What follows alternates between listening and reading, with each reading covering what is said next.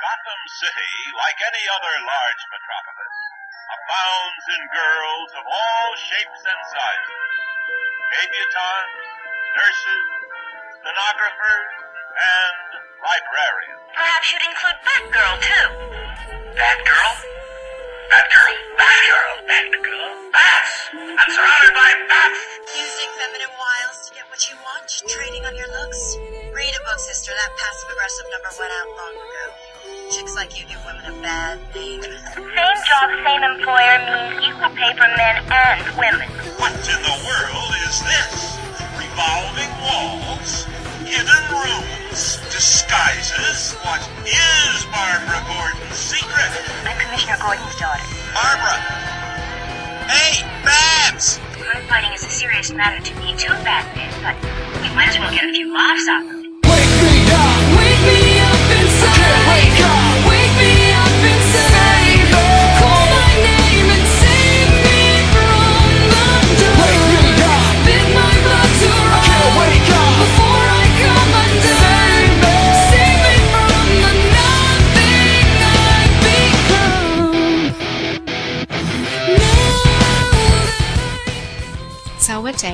Welcome all to Batgirl to Oracle, the Barbara Gordon podcast, episode 4. Episode 4 is brought to you by Black Mass Power Tools. Black Mass Power Tools is the leader in sleek, murderously good power tools. Each tool has enough RPMs to burrow through the center of the earth, or a femur. Just listen to this happy customer.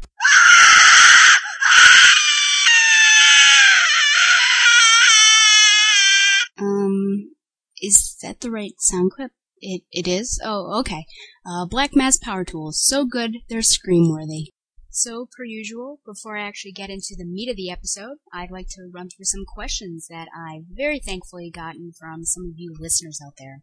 First one comes from Apple, who is a part of the BatmanUniverse.net. Apple asks, Are you going to run through any of the Batgirl episodes on TV, like the 1966 show and the animated series, etc.? I am indeed going to run through those two, and you can also add to the list the live action Birds of Prey series that uh, had a short run on the WB. I'm not sure if I'm going to run through all of them in one episode or break them up and give them the attention they deserve. Right now, pretty much all I do know is that those episodes, or episode, whichever, I'm going to have a guest host. So I'm excited about that. When they come, I don't know. You'll just have to to stay tuned, I suppose. The next question comes from Donovan.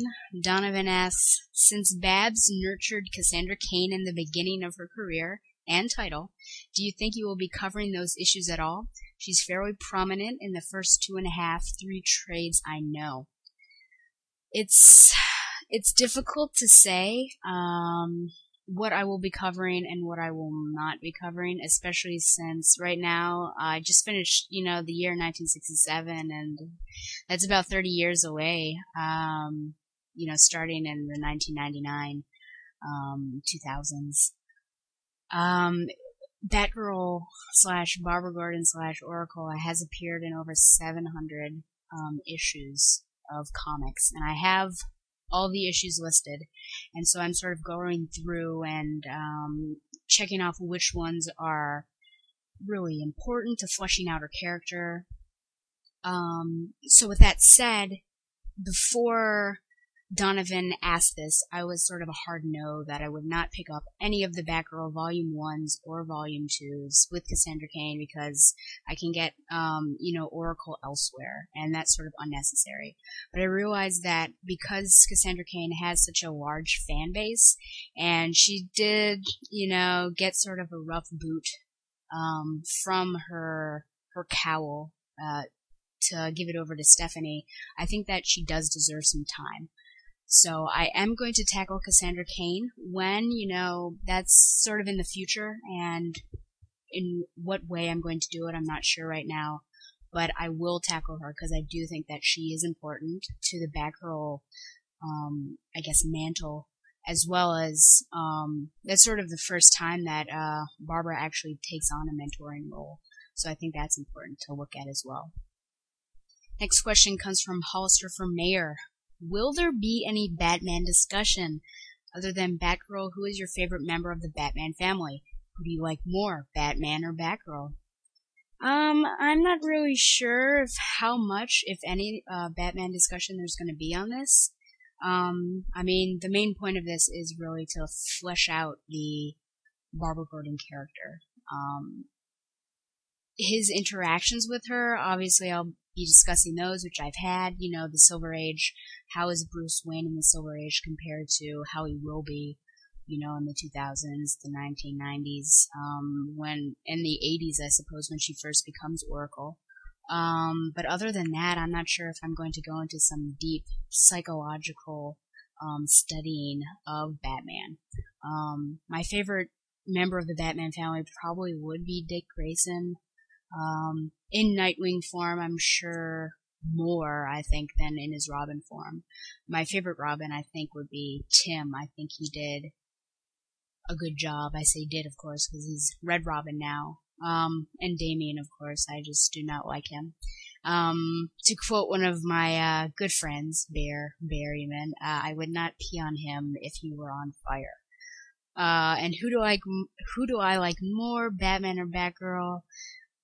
I'll take a stab at this one. It's a really tough, uh, tough question, but I'll go with Batgirl. Um, I mean, Batman's a really interesting character. Um, I think that Batman is actually the um, actual identity of the man, and Bruce Wayne is the um, sort of the false face, the pseudo face.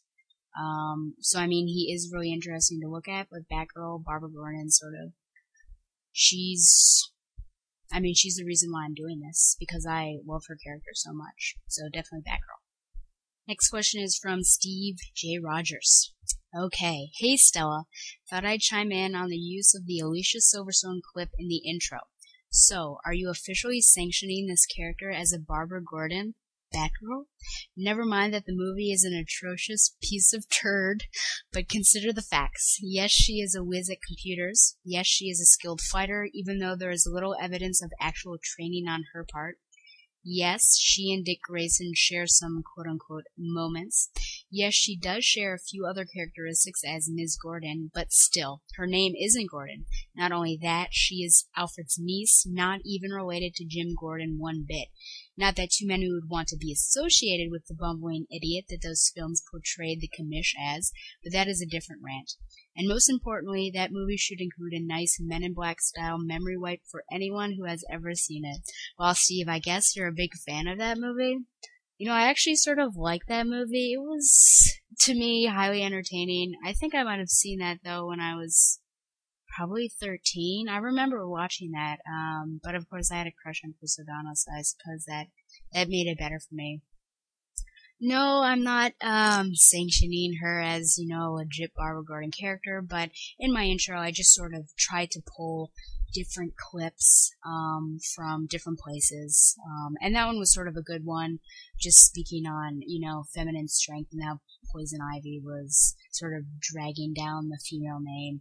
Uh, sort of reminded me of uh, that Catwoman issue that I reviewed last episode. Um, but no, obviously she's she's really no Barbara Gordon to me. Um, just using her clip for entertainment purposes. So hopefully no one's uh, too insulted by that. Okay, next up, Noctis asks, asks, excuse me, a few questions.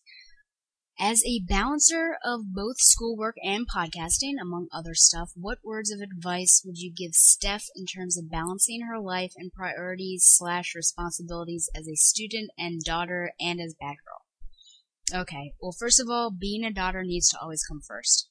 Steph's mother is like her anchor right now to a normal life, and without her, she would be like Batman, Bruce Wayne Batman, most likely, uh, with nothing to remind her of her humanity.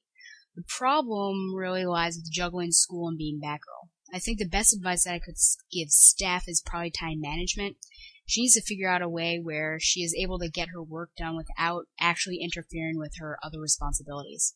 At some point, it will happen that she's getting work done before it's actually due, which will help um, really give her time for other things. You know, her life as Batgirl doesn't start before dusk, so she has a good amount of time, less so in the winter, uh, to do schoolwork. Of course, Babs is there to keep the balance between these two responsibilities since Steph is working with Babs in school as well. Finally, Steph really needs to have a life. Without one, she will most likely go insane. She just needs some moments to herself to breathe so she never gets to the point where she's asking herself, why am I doing this? Next question, this might be a very confusingly worded question to ask, but what are some Batgirl lessons that Babs hasn't given to Stephanie that you would like to see her teach? And, um, oh, Noctis was also discussing with me that he thinks maybe Cassandra Cain uh, could be the next spoiler. So he asked what I think about that.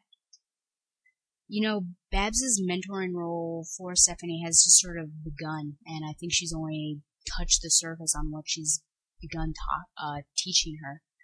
Um, there haven't been many hands-on moments, um, and I'm not really sure if we're gonna get any. You know, Babs is always seems to be at the computer, and it, there's so there's always sort of this this three degrees of separation between her being a handler and then Stephanie or whoever is on the other end as sort of a handlee. I'm not sure if there's anything. I feel like just don't die. I mean, Babs just needs to teach Stephanie how to survive and how to take the emotional strain, um, be able to handle it because I think some things that comics don't necessarily always address is how tiring, how emotionally fatiguing this work is. And so Barbara's going to know that more than anyone with all the crap that's happened to her. So I think that would be one thing that I'd actually really like her to sort of sit down and talk with Stephanie. Maybe Stephanie has like an emotional breakdown and we see how she struggles with that and then moves past it. As for the the spoiler thing, um, I had to think about this, and I think that Cassandra Cain is who I really want to be on the new Birds of Prey team. Um, she has a lot of skill. She can bring a lot to the team, but I think that she's more of a loner, and so I think she has a lot to learn. Um, it's not going to be uh, all for myself. I'm only going to watch myself and nobody else kind of thing. Now she's got to be able to rely on others, and she has to get to the point where others can rely on her. So it could potentially, she could potentially be that one blacked out caped figure in the background of issue one. So I guess we'll see.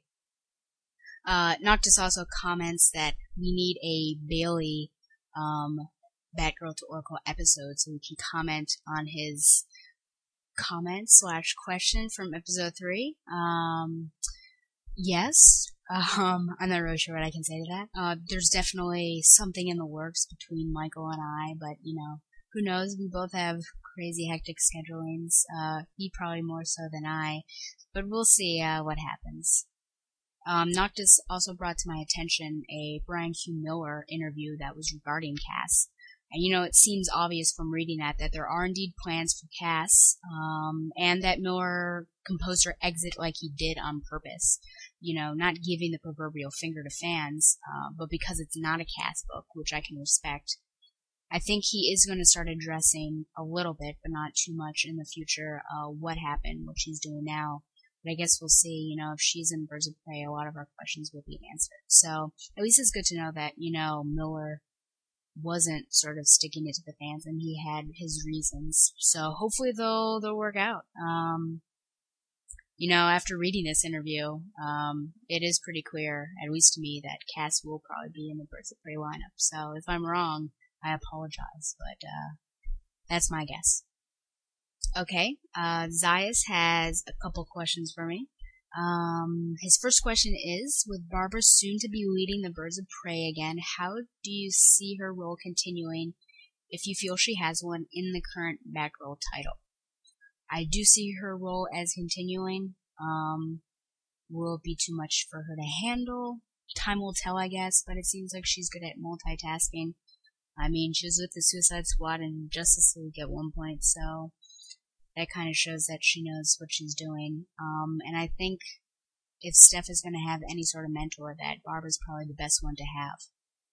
His second question is Wendy Harris was heavily featured in the first few issues of Batgirl, but less so recently. How do you see her role if you feel she has one going forward in the Bat titles?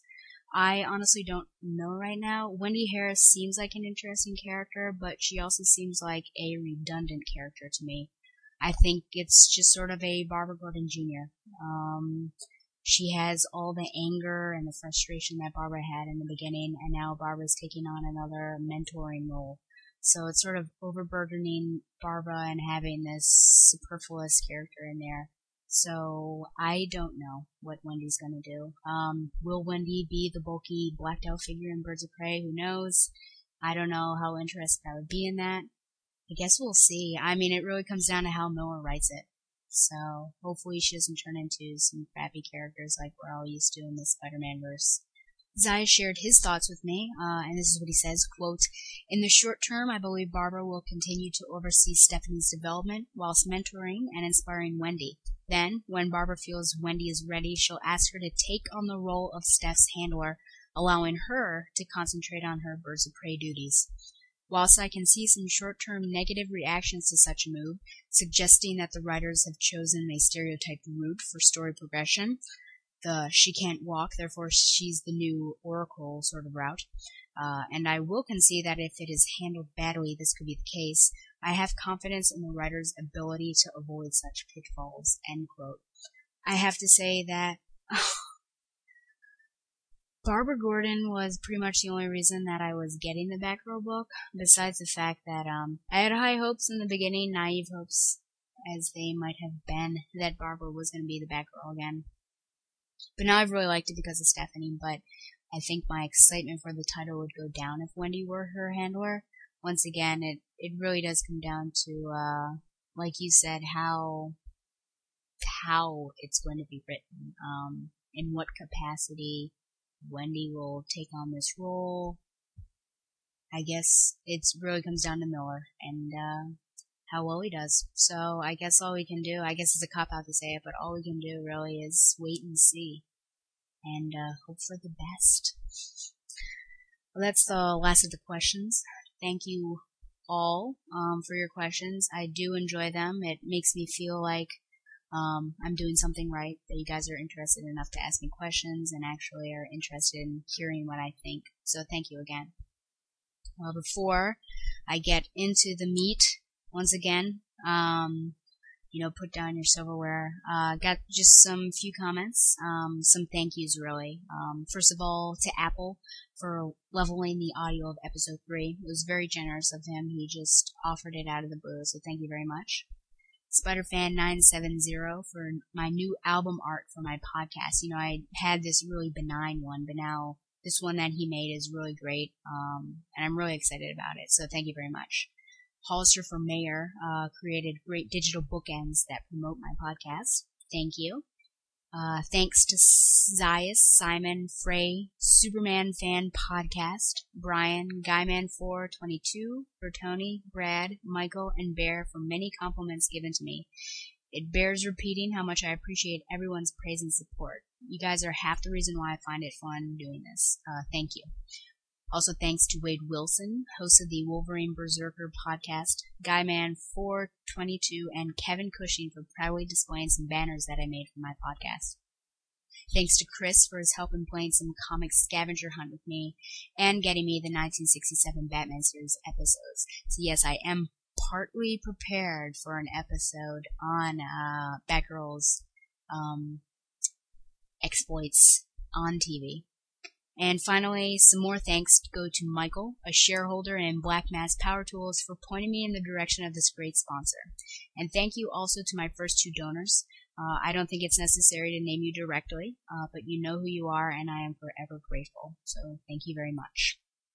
Episode 2, if you all recall, was brought to you by Granny Panties. Granny Panties was not only kind enough to sponsor my show, but to send me free samples as well. As you can well imagine, granny panties are comfortable and sexy and feel weightless.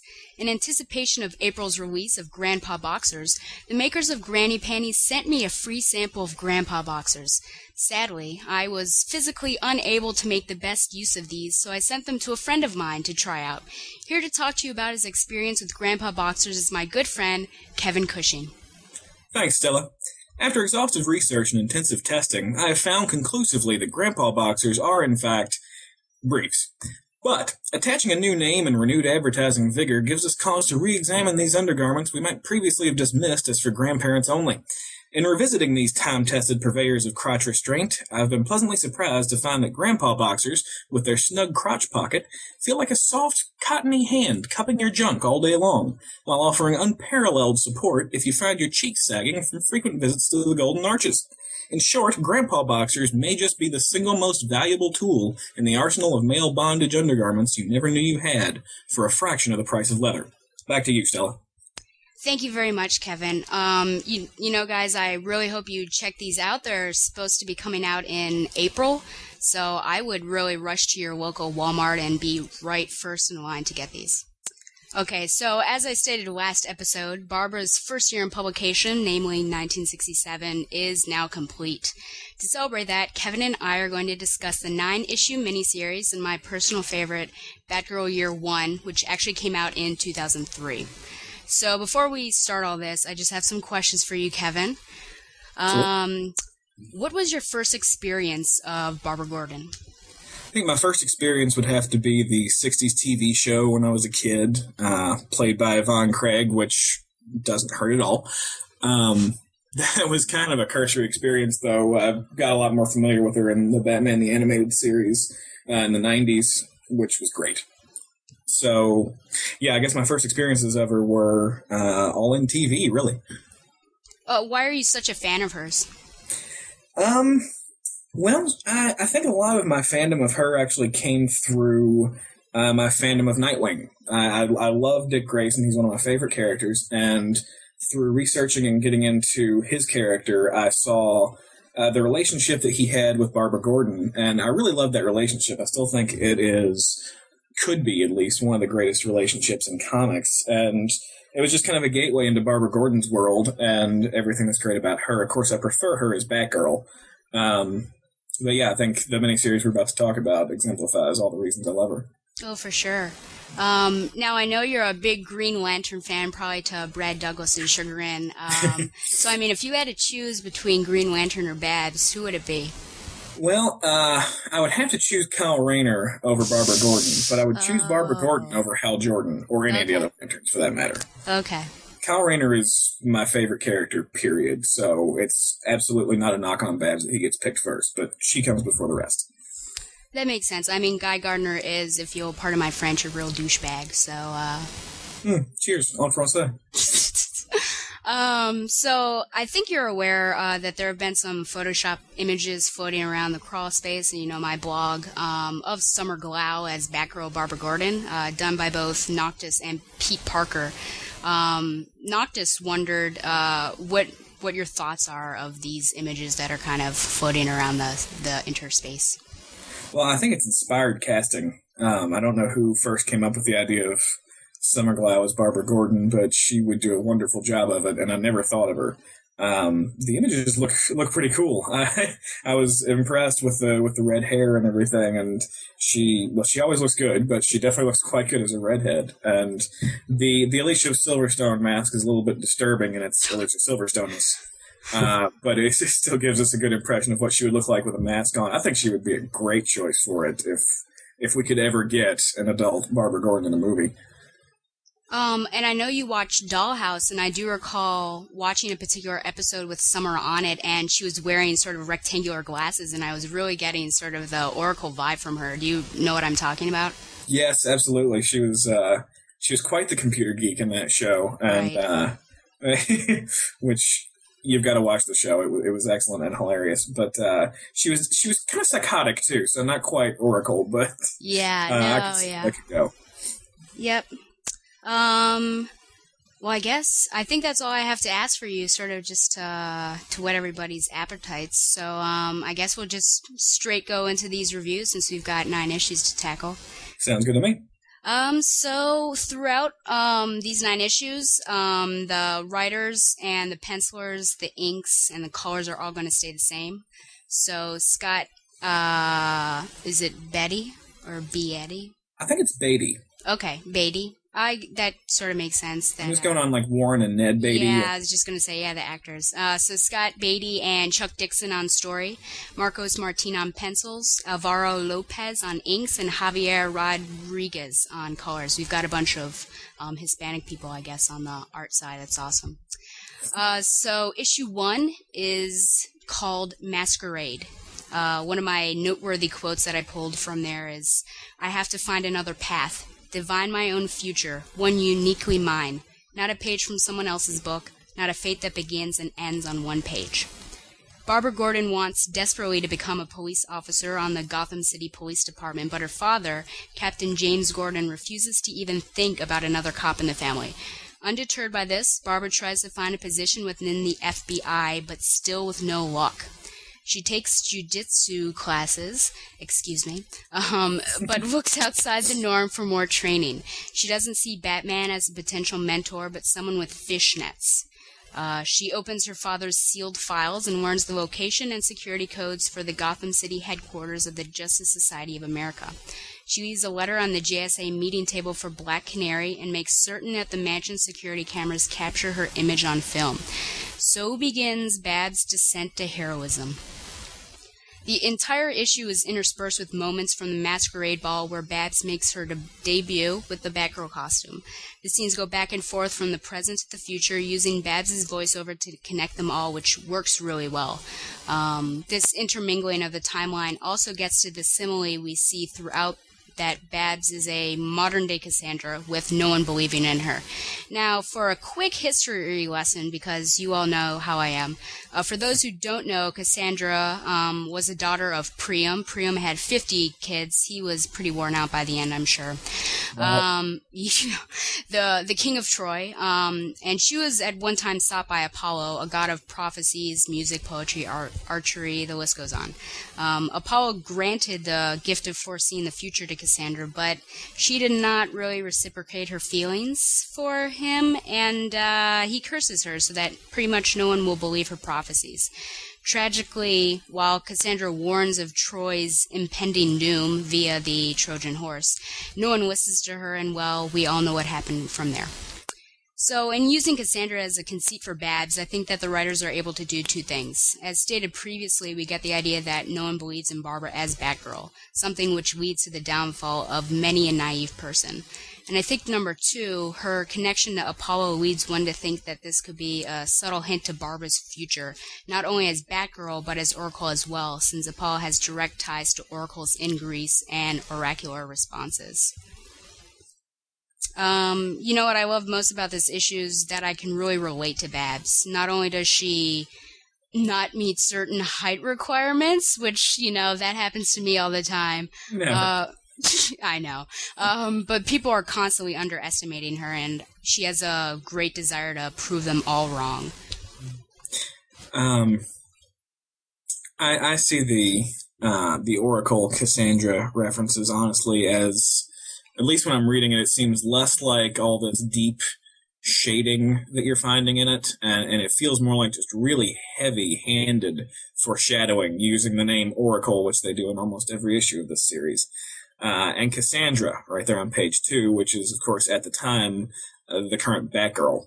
So just, just reading the Oracle Cassandra on page two, uh, it, it felt a little ham-fisted uh, to me, but, but maybe you're right, and all those Greek references are exactly what they were going for, and in that case, it's, it's pretty daggone brilliant. and, uh, with so much time, though, spent in front of a computer in this issue for her, um, she talks about her computer skills. She's even Skyping with a hacker at one point. And, and that, that Oracle reference at the beginning, a lot of this issue, uh, kind of bothered me. It felt like Oracle year one, uh, rather than Batgirl year one. But the intercut to the future really helped out with that because we were able to see Batgirl in action, uh, and, and we really got to see that it was a Batgirl comic. So without those, it would have really felt like the Oracle origin story. But I think the intercuts were a really good idea and they saved it. Do you think they were trying to make her out to be from the very beginning a, a techno nerd so that um, she wasn't always just a librarian like they did in 1967, but she always had sort of um, a techie uh, geekiness running through her veins so that it wasn't such a large uh, leap to Oracle? Do you think that's what they were trying to do when they were revisiting her past? That's really how it felt to me, uh, at least in this issue. A lot of the, the other issues did a lot better, but this one particularly. Uh, I mean, obviously, in 1967, she couldn't have been uh, voice chatting with a hacker. So we can credit some of that to just updating the origin, uh, which they do a lot. They really set this firmly in a fairly modern day, but uh, it does really feel like we're trying to put that oracleness back into her, and she, you know she's talking about that she's not going to uh, just be an information source uh, for the people that are actually out there fighting, and it, there's just so much reference to Oracle in this issue. I found a little bit overwhelming, but uh, you would know better than I would. Chuck Dixon wrote Birds of Prey at one time. Was Right, it yeah. the same time as this miniseries? Um, he sort of started it off. So, um, I mean, that started in like uh, 1999, 2000. So he would have been, I think, still at the reins with that um, before he before it sort of switched over to Gail Simone. Yeah, so I feel like at the beginning of this miniseries, at least, it feels like it's almost in service to uh, what he's doing on Birds of Prey. I did uh, really like the stereotypical um, guy in front of the computer looking at sort of this, uh, I don't know what kind of wallpaper that was, but uh, Porn. well, I guess who knows. She was kind of naked. Luckily, we don't see anything, so nope, just curvatures. oh dear. but uh, that's that's kind of a really I'm going to use it as a very weak segue into, into uh, Marcos Martin's art uh, because well he drew it, but um, I found I found Marcos Martin's art uh, in this whole mini series. Really, I can talk about the art in the whole mini series because it's all very consistent. I found this much better uh, than what I've been seeing from him on Amazing Spider-Man lately, uh, which his art on Amazing Spider-Man is not bad. It's just not really to my tastes. It's just here it looks uh, clean, crisp, lighthearted. It really moves well, and even still, everything still looks good. Um, once he's progressed to Amazing Spider-Man, I feel like he's kind of sacrificed some of that aesthetic quality, just that plain, it looks good, uh, for even more fluidity, which I thought he had enough of here. But point is, I thought the art was really strong on this. I was not sure about it because I had read some of those Amazing Spider-Man issues before I read this the first time. Um, but I really, I really think Marcos Martin's art is very strong here. Definitely. I think one of the things that really sort of ticks me off sometimes is like these big chested women. And um, I think like he really, I mean, Barbara looks like a real person, you know, like she, she doesn't have like a huge chest. And I don't know, she in general just seems like someone that, hey, you could really get along with. Um, I agree. And he does an amazing job with facial expressions too, which which you can't oversell the importance of with a comic, especially with you know a teenage character that should be very uh, expressive because teenagers you know emotions are, are running all over the place. But uh, he does a lot of throughout this miniseries great little moments with little faces. Some of the times when I was looking for good quotes, uh, I almost wanted to pull out just a panel. Like I, I can't speak that. yeah. But they are some of my favorite moments, just the looks he puts on characters. Yeah, I agree. So overall, what do you think uh, you would give this first issue? Uh, I would give it seven out of ten bats. Uh, it was it was a good read, but some of those uh, weak points, some of the heavy-handedness, kind of came out to me a lot more on the second read through. Um, I think I would give it 10 out of 10 bats. Um, I guess I feel biased, but um, I don't know.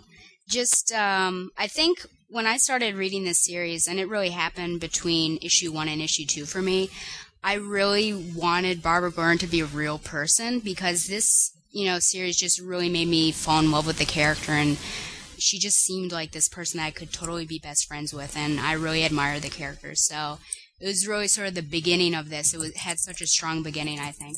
Um, so 10 out of 10, but um, it won't be perfect all the time, people. I promise. But uh, yeah, I guess let's move on to the next issue. All right, uh, Batgirl Year One, Number Two is titled "Future Tense. The noteworthy quote I pulled out was, "The future is only the beginning." Instead of the meeting that Black hoping for, Babs is met on a rooftop by Wildcat, who gives her a few discouraging words, but apparently enough to frighten her back down the ladder she came up on. It specifically mentions, "This life can leave you crippled." Oh, the subtlety. Babs is sent into a deep funk, and not the George Clinton kind, until the commish gets worried enough to toss her an invitation to the policeman's masquerade ball, thus inadvertently leading her directly down the path to those future scenes we've been seeing intercut throughout. It also leads to a wonderful little nod when Babs goes to a little costume shop called Infantino's Costumes for All Occasions. Anyone who's been listening to this podcast should be able to get that one now. Uh, I didn't on the first one, but after listening to this, I know it. Um, so Babs crafts an amazingly accurate costume, considering that no one knows what Batman looks like, and is off to give her father a shock. She hopes this will prove to him that he's underestimated her, though for the life of me I have no idea how. As we already knew from the flash forwards, Killer Moth breaks into the party, striking laughter into the hearts of the gathered millionaires and cops. And nobody laughs at Killer Moth, except for generations of comic book fans. Cut to young Dick Grayson catching this unfold on the news as he drops his cereal and runs for the cave. Elsewhere, Bruce Wayne is in his car, changing from his clown costume to something more appropriate. Babs fights the good fight against Killer Moth, but he gets away and he's angry. Also psychotic, but that was a pre-existing condition. And just after the humiliation of losing a guy named Killer Moth and having to run away from the cops, the brand new Batgirl is met by the dark and shadowy dynamic duo, and only one of them has a crush on her. Well, all in all, uh, this was a much better issue, I thought. Uh, it takes itself a little bit more seriously than the last one, but it doesn't lose that youthful heart that makes it so fun. A lot of good little moments in there. Uh, Alfred's narrations through his journal were great. Uh, they referenced Robin Year One, which was by the same writers, came directly before this, and this it's kind of hard to read Alfred's narrations though because they used a poorly chosen cursive font, so that was a shame. uh, her future tense narration, though, uh, is really what makes the whole thing work. I think uh, it builds that feeling that bad things are about to happen. We've got this light-hearted spirit all around us. We've got sort of foreboding because she's telling us where things are going, and she seems to know they're not good. Yeah, foreshadowing I think is something that they really play up here, and uh, some people think that they weigh it on heavy, and at times I can see where they're getting that, but I think it really does work for the the series, um, especially since the first issue is sort of darting back and forth between uh, stuff that was happening at that time and then stuff that was about to. So, And I think it it's it's undeniable that they lay it on heavy, but I think there's good reasons for it. yeah, I mean, first, there's just the fact that this is an origin miniseries for a character we know well, so you almost have to foreshadow because we know all the stuff that's going to come later. And then there's the fact that every issue of this miniseries is jumping back and forth through time, so it really only makes sense. And I mean, I find it kind of fun to like be able to pick out like the little things that they're doing, like the Infantino. That I mean, that's really cute. So I mean, I find it amusing. So Yeah, that was a great little nod. yep. Um, I also applaud uh, Dixon and Beatty for waiting until issue two to bring in Batman and Robin. Um, I think that had they brought them in first, the first issue probably would have overshadowed Batgirl, and I think she needed to really start off strong in the first issue. So I was glad that they waited um, and then brought them in. And of course, you have uh, some real Killer Moth action. Um, of course, everybody knows how much I love this B-lister. So, How can you not? yeah. He's a moth, and he kills. Um, but you brought up a good point in your summary about her making the costume um, sort of to spite her father, which is a complete um, turnaround from what we saw in issue 359 of Detective Comics, where she made it because she really wanted to emulate Batman. So I kind of like how. Um, Betty and or Beatty and Chuck, uh, Chuck Dixon. Wow, um, they're going off of the old material, but they're really making it their own as well. So I think that's sort of the sign of a good creator. And I think in this one, she even specifically mentioned that she wouldn't want to just step into this legacy. That This is not what she would want to be. Right. So it's kind of flipping the whole thing on its head. Although, really, I one thing that struck me is I cannot figure out how dressing up as a bat was supposed to prove to her father that he underestimated her. Yeah, I'm not sure. Or it's just sort of get to get under his uh, skin because she later says that you know it's something they don't talk about unless I was in this issue um, that they just don't talk about his relationship to Batman. So maybe it's just supposed to like needle him. I'm not sure. It all works. Yeah. So, what grade do you give this issue? I'd give this one nine out of ten bats. I thought it was a big improvement all over an already enjoyable first issue. And I, once again, uh, give it 10 out of 10 bats. It's not going to last forever, folks. It, it won't, I promise. um, okay, so issue three is called Afterglow. Um, my quote that I pulled from this one is, which I thought was probably one of the best ones. Uh, little twerp in short pants thinks I'm a wall, uh, a walkover. I almost thought it was wallflower. Um, he's got a lot That's to typo. learn. Yeah, short pants and pixie boots. I love, I love those uh, two nicknames that she calls him. Yes. Okay. So Batman and Robin begin to question this new hero known as Batgirl. Robin tries to grab her, but Batgirl kicks him away and runs off into the night. She arrives home and quickly climbs into her bed before her father returns home. Police officer Jason Bard arrives to make sure that Barbara is okay, warning her that Killer Moth is still on the loose. Jason takes advantage of the moment to hit on Barbara, but she slams the door in his face. Good girl. Later, Killer Moth Killer Moth conducts a meeting with gangster Tony Brezzi, offering him his services as a super protector.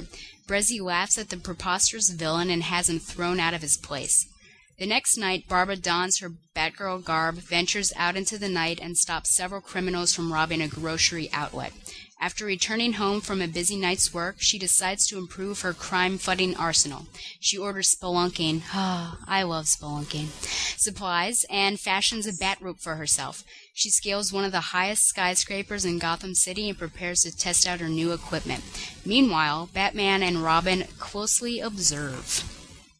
So before I go into any of my comments, you know, I've got a, a little character highlight.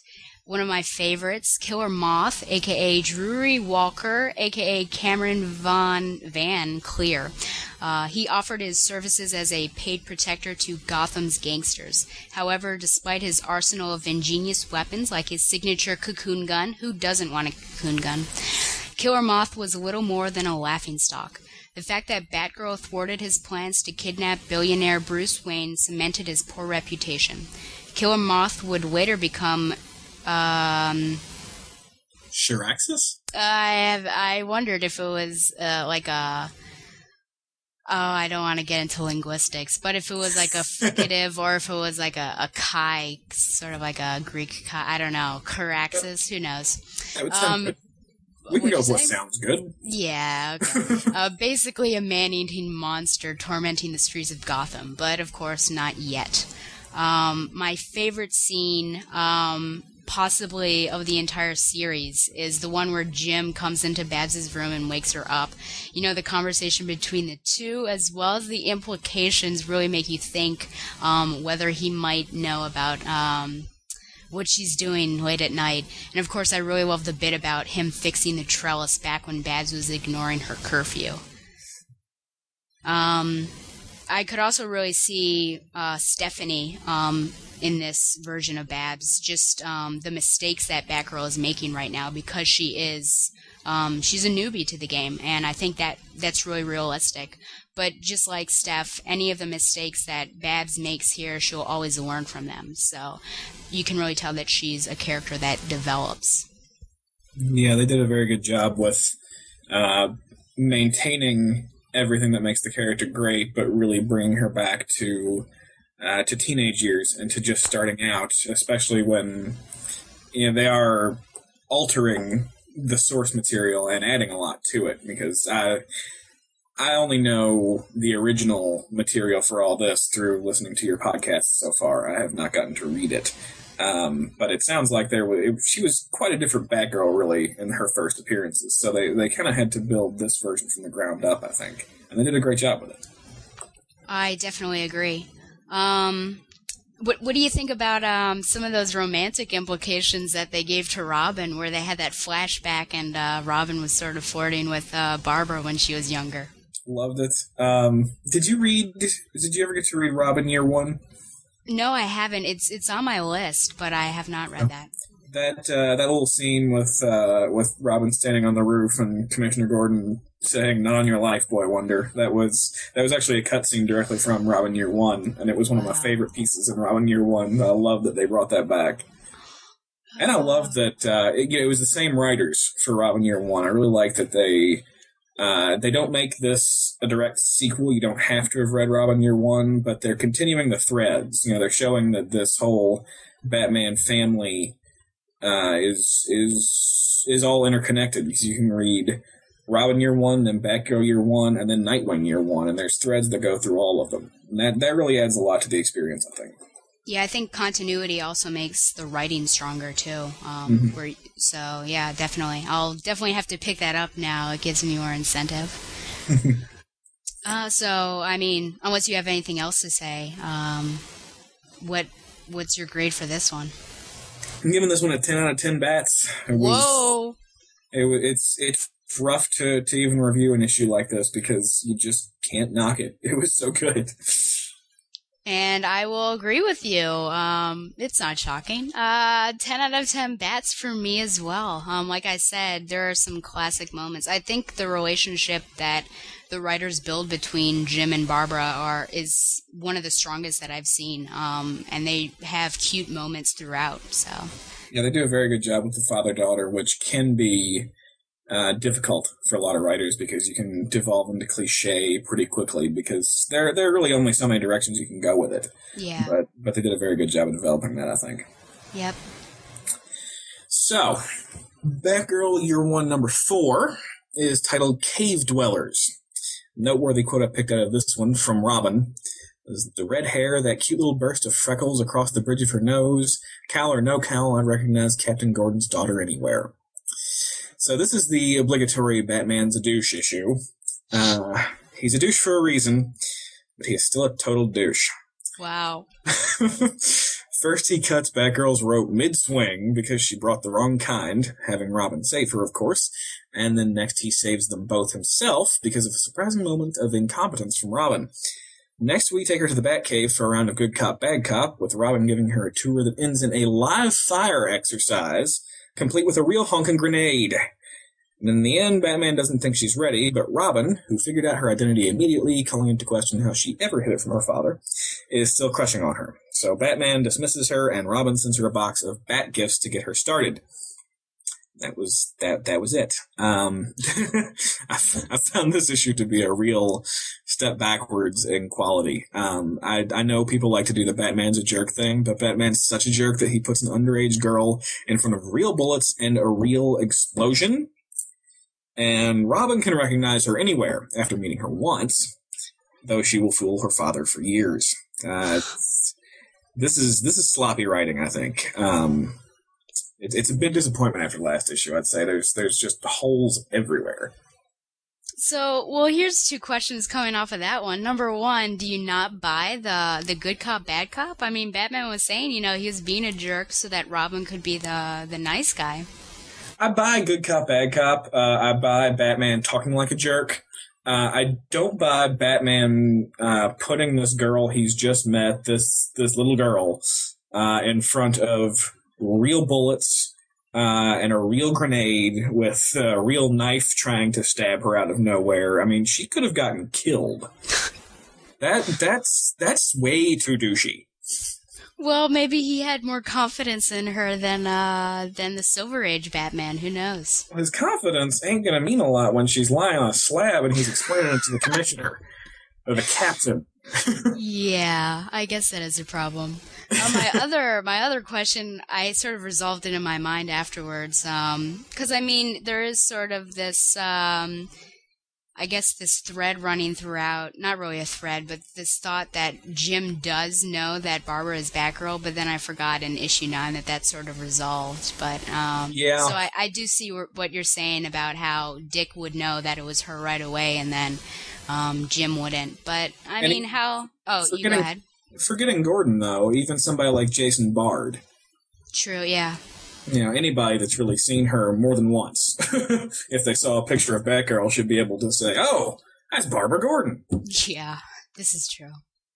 I, I liked it. Don't get me wrong. I mean, I, I did kind of like it. It was cute uh, because I love the Dick Grayson and Barbara Gordon relationship. I love the the really kind of slow, uh, sweet way they're building it up here, and I like that. You know, oh, I could recognize those freckles anywhere. I mean, it it's adorable. But I just don't think it quite works when we're already in a world that uh, is walking such a fine line, really, with nobody able to recognize Dick Grayson under a little domino mask. Uh, it's, it's one of those things you just shouldn't mention. but Yeah. to then say that he can recognize her under a cowl just because he's seen her, uh, kind of breaks that whole uh, suspension of disbelief down a bit. Um, and if you guys remember when I was discussing Stephanie's trip to the Batcave last issue, and I kept sort of mentioning this idea that maybe she would be so awestruck by the penny, as you can tell, Barbara is not awestruck by the penny, but by the Cray mainframe. That was probably sort of going back to that nerdy thing. I just love that, that that he was Batman was talking to her, and she's like, "Geez, is that a Cray mainframe?" And I had to research what a Cray mainframe was because I had no idea. Oh, good, because I thought that meant you were way more nerdy than me. Oh no no no! I, I had to research that. Um, I didn't. The first time I read through it, I didn't even really catch it. I'm like, uh, what? And moved on.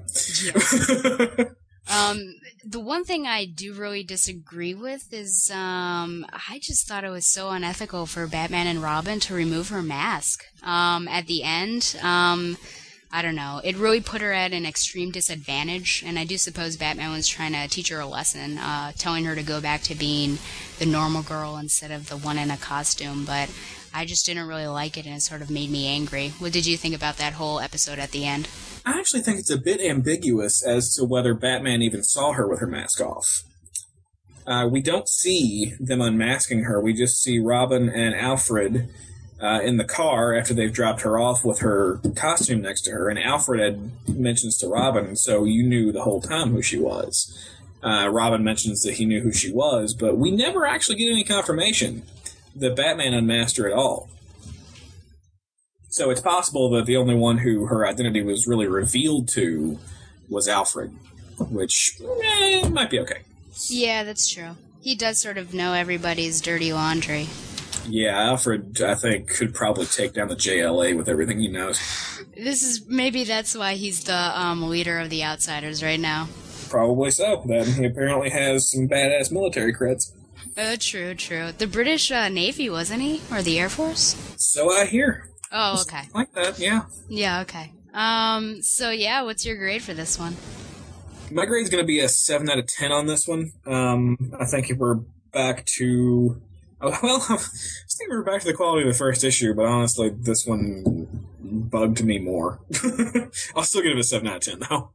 I'm going to shock you all and go with a 10 out of 10 bats. Um, I really liked all of the scenes. I do. I mean, it's this is sort of why I like this format, talking with someone, because I do sort of get another opinion, and I do see now where maybe he was, uh, Batman was a little harsh, and that uh, Batgirl could have died. They weren't rubber bullets. so, uh, wow, yeah. Um, so the next issue, uh, Batgirl Year One, number five, Moth to a Flame. Uh, one of my favorite quotes. Maybe if I got a couple of punk kids, picked them up off the street and taught them what I know. Mothboy or Lepidoptera lad, or, I mean, seriously, who would call one of their sidekicks Lepidoptera lad? That's, just call Only somebody who will later become Chiraxus. I guess, or, yeah, or Caraxus, who knows? Chiraxus. Yeah. Uh, Cameron Van Cleer, aka Killer Moth, is drowning his bat sorrows in a bar catering to crooks and B-listers called My Alibi. He talks to an as of yet unknown man, letting him know about his troubles with superheroes, namely the bats, and his grand plans for a, a protection racket. Before this, Van Cleer came up with a grand plan to get some sidekicks, decides to let his henchmen see his hideout, and finds himself with no henchmen after his hideout proudly displays a foreclosure sign. Meanwhile, back at the ranch, Garfield Lynns a special effects tech. Whoa, are you okay there? I totally muted. No. You know, if if you were muted, that wouldn't have uh, been resounding in my ear, my friend. I apologize. My mute That's button's okay. on the fritz. It's completely fine. Um, I was gonna come up with some sort of smoking joke and then tie that back into Garfield Lynns, but I I, I don't know. Would you rather Um, in your modus operandi than actually make the joke? Yeah. Anyway, um, meanwhile, Garfield Lynns, a special FX technician on a movie set, loses his job by blowing up slash burning an actress. Lynns clearly takes a macabre pleasure out of fire mixed with a hint of woman. Is that what? Is that the kind of thing you go for? Well, everybody likes hot women. No, boy. Good Set me up. Yeah. it's Lynns with whom Van Cleer finds himself talking to in the bar. Once Van Cleer utters the name Batgirl, Lynns is on board. The new partnership of Killer Moth and Firefly has its maiden voyage, attempting to frighten Tony Brezzi into paying for protection. Lynns goes a little too far, and it is clear that he means business and is about to push Killer Moth to a whole other level. So here's our second character highlight. I think second out of two. Um, Firefly, aka Garfield Lynns, was a pyrotechnic expert for motion pictures before falling poverty stricken and turning to a life of petty crime. He dons his Firefly outfit after his first run in with Batman and Robin, inspired by a glowing firefly. Isn't that a that's a cool guy, isn't it? Looking at an insect and deciding to uh, make a costume out of it. Well, there's Uh, and there's moths. Yeah, this is true. His pyromaniac tendencies led Nicholas Scratch to hire him in order to create the largest fire Gotham City would ever see. Unfortunately, this very same fire left Firefly horribly scarred on over 90% of his body. Hopefully, the 10% is um, was protected by some grandpa boxers. Ultimate protection. Yeah. You know, the one thing about this issue that is really striking is that Babs is nowhere to be found physically. Um, you know, there are small hints of her here and there. There's probably like three panels, I think, where you see some sort of silhouette, um, and then the end you see her face maybe by the computer. Um, what carries her throughout the issue is her voiceover in the form of a computer document. Um, but I don't know. It, it sort of didn't do anything for me. I, I really need Babs, I think, to be in the actual issue. Yeah, there are. I find several problems with this one. Um, that narration in itself. This was the worst possible time that we could have picked to switch her narration to a, a different font and style altogether because we gotten used to this these handwritten looking narration boxes and now we are all of a sudden on tiny type so with Barbara nowhere in the issue, so we don't get a setup shot seeing her typing in a computer to let us know that's her. Her voice is even a little bit off in this, honestly. So it's it's a while before we even get confirmation that those voiceovers are Barbara.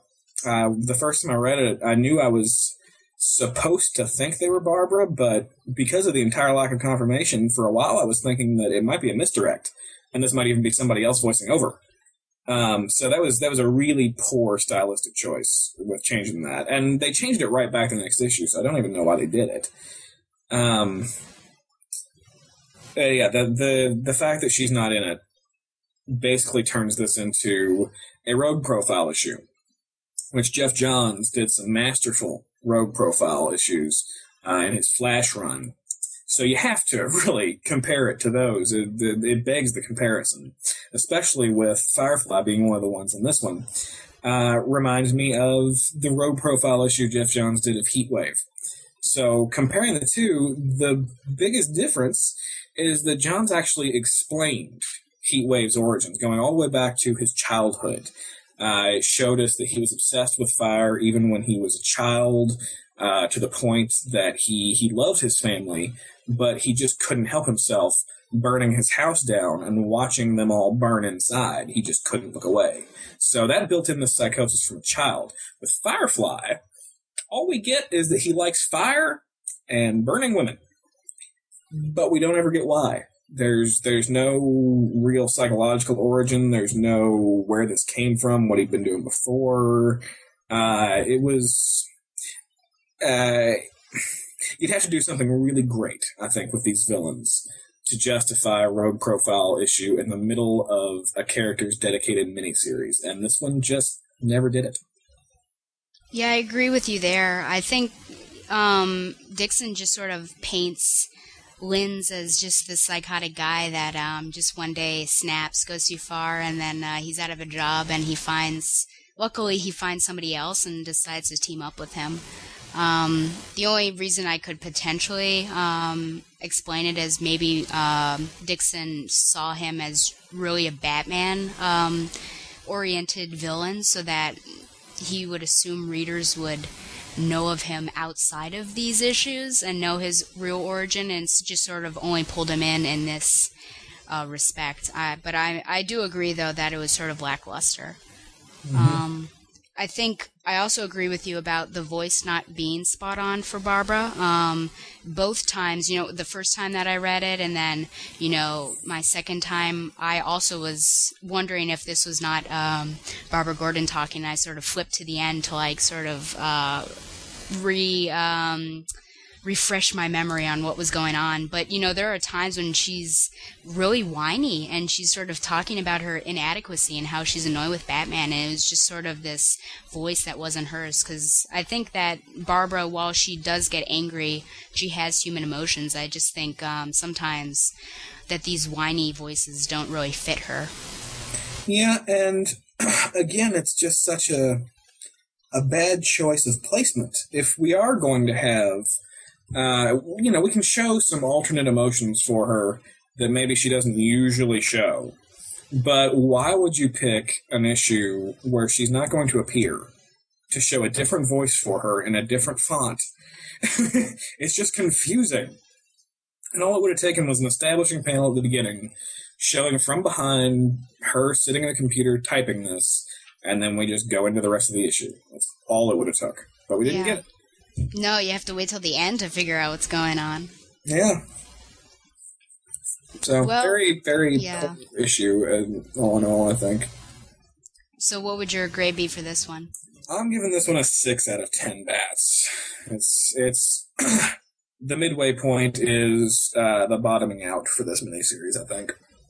Um, and I I give it an eight out of ten. See, I told you I wouldn't be perfect all the time, but uh, talking to you, I was sort of vacillating. Like, man, do I want to pull it down, you know, to a seven because it just sort of made me realize how much, yeah, I didn't enjoy it as much. Yeah, and you Um, sound almost depressed talking about it.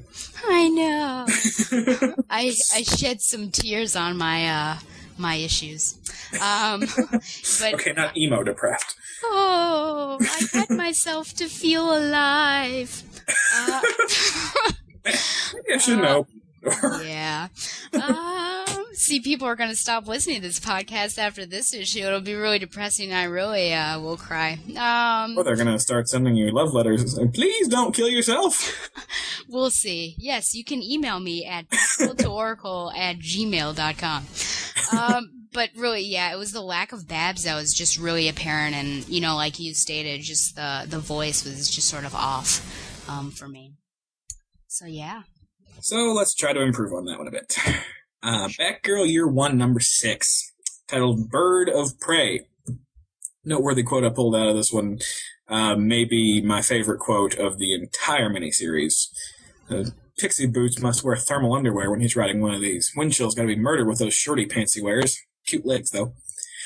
Now, we begin with a masterful flash forward as Batgirl and Black Canary are fighting off a thug about to chase Killer Moth and Firefly down to rescue Jim Gordon from their clutches.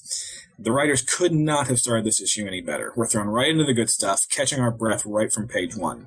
But never content to stay in just one time period, we then flash back to see Robin, with the full covert support of Batman, as if you had any doubt, supplying Babs with her very own Bat Cycle. And one of this issue's main strengths, and it has many, is a mastery of transitions like you rarely see. They are flawless. And one of the best examples, Babs rides that new bat cycle right through back to the chase with Canary. And yeah. Sorry, I tripped myself up there.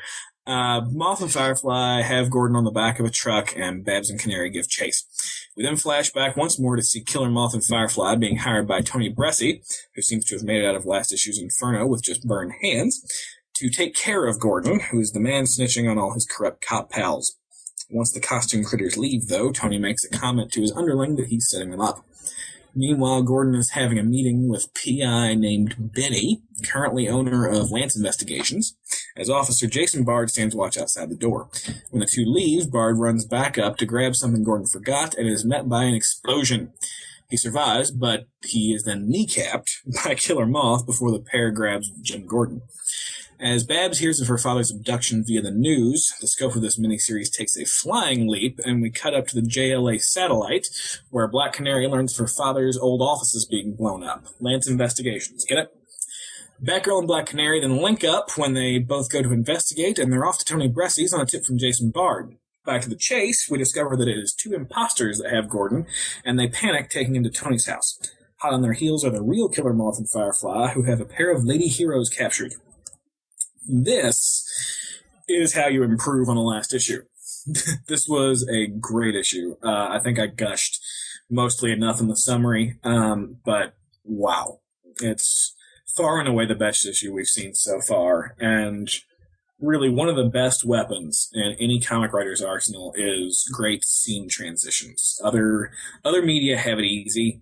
Uh, they can, you know, Lost, for example, when they'll flash back and forth through time, they have a specific sound effect to let you know you're flashing through time. All a comic book writer has are images and words. Uh, and these are maybe the best uh, transitions I've seen anywhere, from scene to scene, from time period to time period. Period. Wow, that was redneck. Uh, uh, yeah, so yeah, I'm, gushing because because really the transitions just knocked my socks off in this issue. Yeah, I definitely agree. Um, I think throughout, um, you know, this issue especially, but throughout the series, I think the transitions are some of the best that we've seen. Um, some of the problems I really have with, you know, Spider-Man or other series is that they jump from one point to the other, and it's just such a um, a shock to you that you can't you can't pull those two together, even if they try to um, carry over a voiceover. Um, but I think that they really accomplish it here. Um, I agree that, you know, I would say that it's like a 200% improvement from the last issue. Not only do we get Babs back um, in all her glory, but we get Black Canary as well. And I think it was an, an ingenious uh, way to tie Canary to the issue. Um, it probably would have been random and grasping at straws if she would have just came in uh, since she didn't RSVP, but they tie it to her post-crisis father's old uh, detective agency. Um, and one of the things that I was really shocked about was when Killer Moth uh, kneecapped uh, Officer Bard. I thought, wow, he's really gotten ballsy. Um, and or you know, just thinking that um, Firefly has this power, I guess, um, such a psychotic nature that he's actually started influencing um, Killer Moth. And then I was actually really shocked, even though I've read this series before. I was really shocked to like figure out that oh wow, they were actually duplicates. So it's sort of this is the sort of thing that I like to be surprised again. You know, rereading it, wow, that's so shocking. You can really tell that it's good writing when you can't tell what's going to happen. So I And approve. this is one of those times when I was confused a couple of times reading because we would see uh, there are all these flashbacks and forward, but I was pretty sure we were in the same time period. I was seeing Killer Moth and Firefly talking to each other in two totally different places. Yeah. I was like, okay, where where are they? And so the end was a great payoff to find out that they were imposters. And I felt like, you know, it was one of those things I felt like I should have known because we saw Killer Moth and Firefly tailing Killer Moth and Firefly. You just didn't really connect it in your head. You thought you were missing something. So yeah, it was very well done, and it was it did surprise me again the second read through. I also like um, Barbara seems so worried. She really wants to to um, show that she knows what she's doing in front of Canary, um, which I thought was kind of cool. It's sort of this um, I don't know teacher teacher student kind of thing, which is completely different from what we have now when they're really good friends and Birds of Prey. Um, and I especially like I, I do like the quote at the end though. Some people I know think that that's it's too heavy. Um, promise me we won't ever make this little partnership a regular thing. Um, and obviously, I don't know, but you can tell she's disgusted. I mean, look, she her uh, fishnets are ripped. I would be disgusted too. So. Um, but one of the things, you know, I wondered what you thought. Um, here we get a taste. We saw Green Green Arrow in this one. Um, in the first or the second issue, we see Wildcat and even Doctor Fate makes a little appearance. Do you like these little interspersings? You know, these random um, characters sort of popping in just for a scene or two. Yeah, I like it that uh, this grounds us in the DCU as a whole. Uh, lets us know we're playing in a larger universe. Somebody like Batman for his origin story, uh, it's perfect to insulate him because his origin story is really uh, just about Batman. It could almost take place completely outside the DCU, but uh, Batgirl, she's a more fun character, so she's more personable. Uh, she has uh, Oracle, especially, has a lot more, not necessarily more, but she has a lot more strongly defined, I guess, uh, ties in her everyday life to a bunch of other characters. So this really uh, kind of shows us that she is living in this larger universe and that other people are noticing her, uh, and and does help set up where she's eventually going, especially once Definitely. bring Black Canary. Yeah.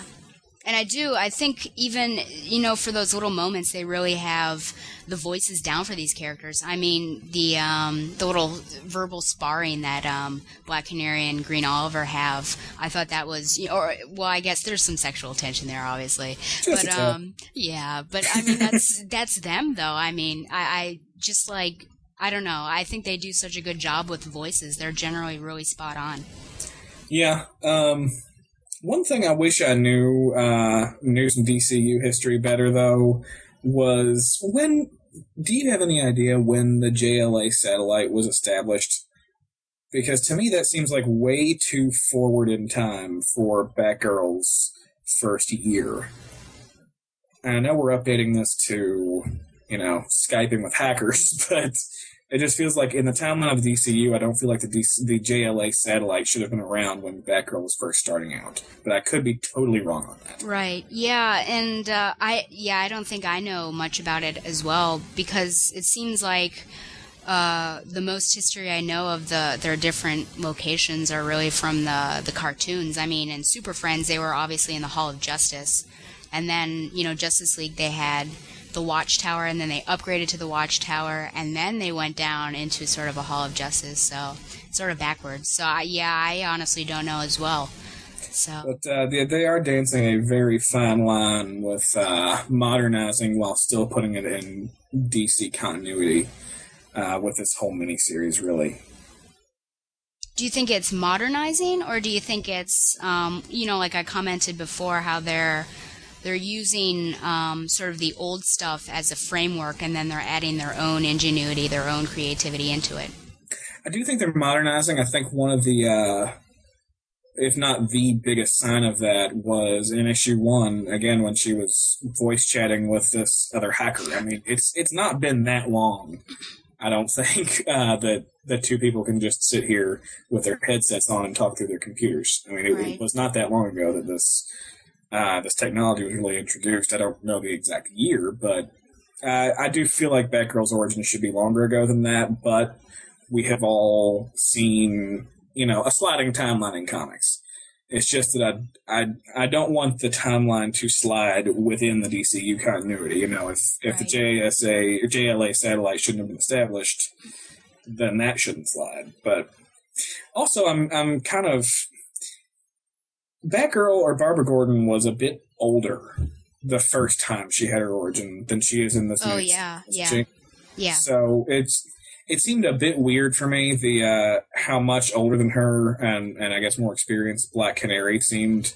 Uh, it was almost like it was almost mother daughter.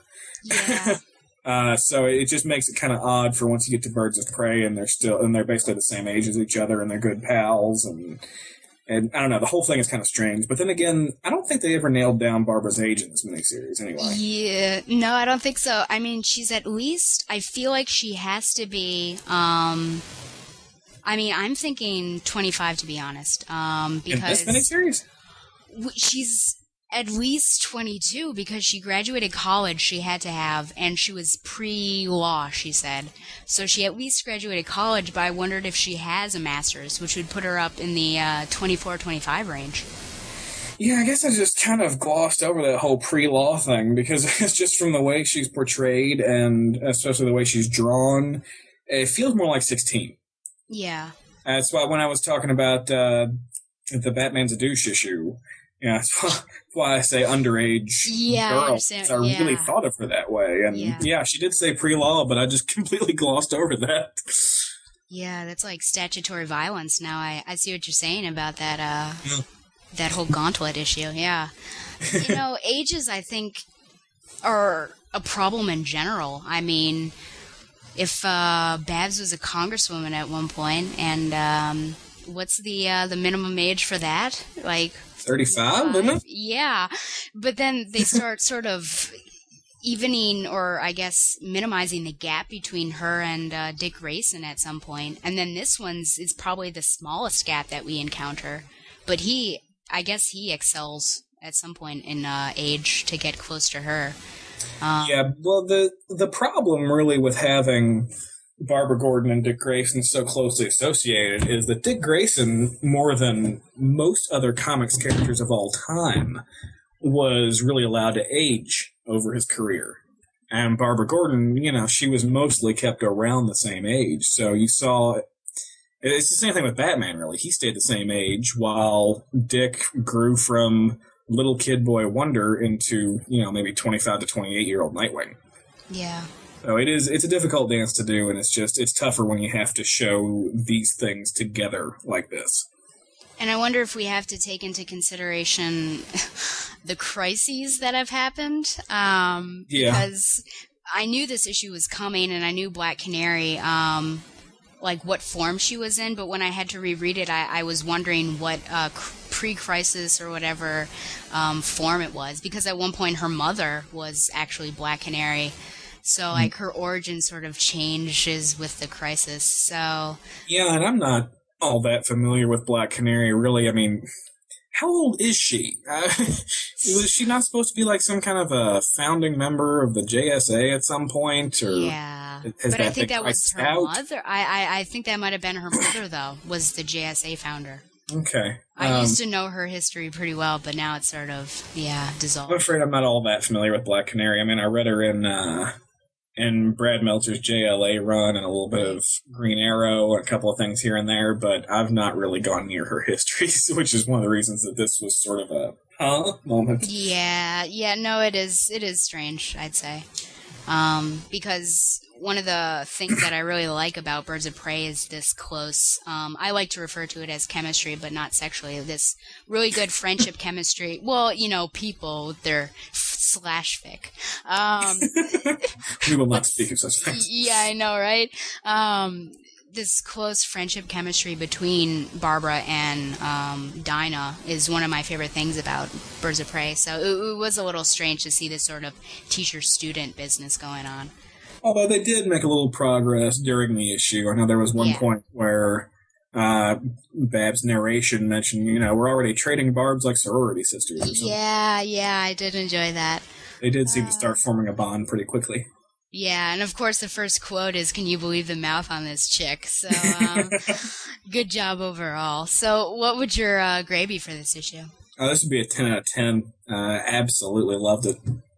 And I am actually going to um, really shock you for reals um, and give a nine out of ten. Um, I definitely thought it was better than the last issue, but I think it's it's still working up to something. So I'm sure we'll get back to the the regular ten out of ten status. We flipped. I know. oh my word. Hell is freezing over. Um, What you get for getting diverse opinions on your podcast. Gosh darn it. I know, right?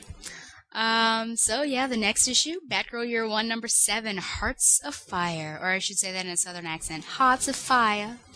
Uh, it doesn't seem fair, does it? You give your all and they just put you on the shelf. That's one of my uh, quotes from the issue.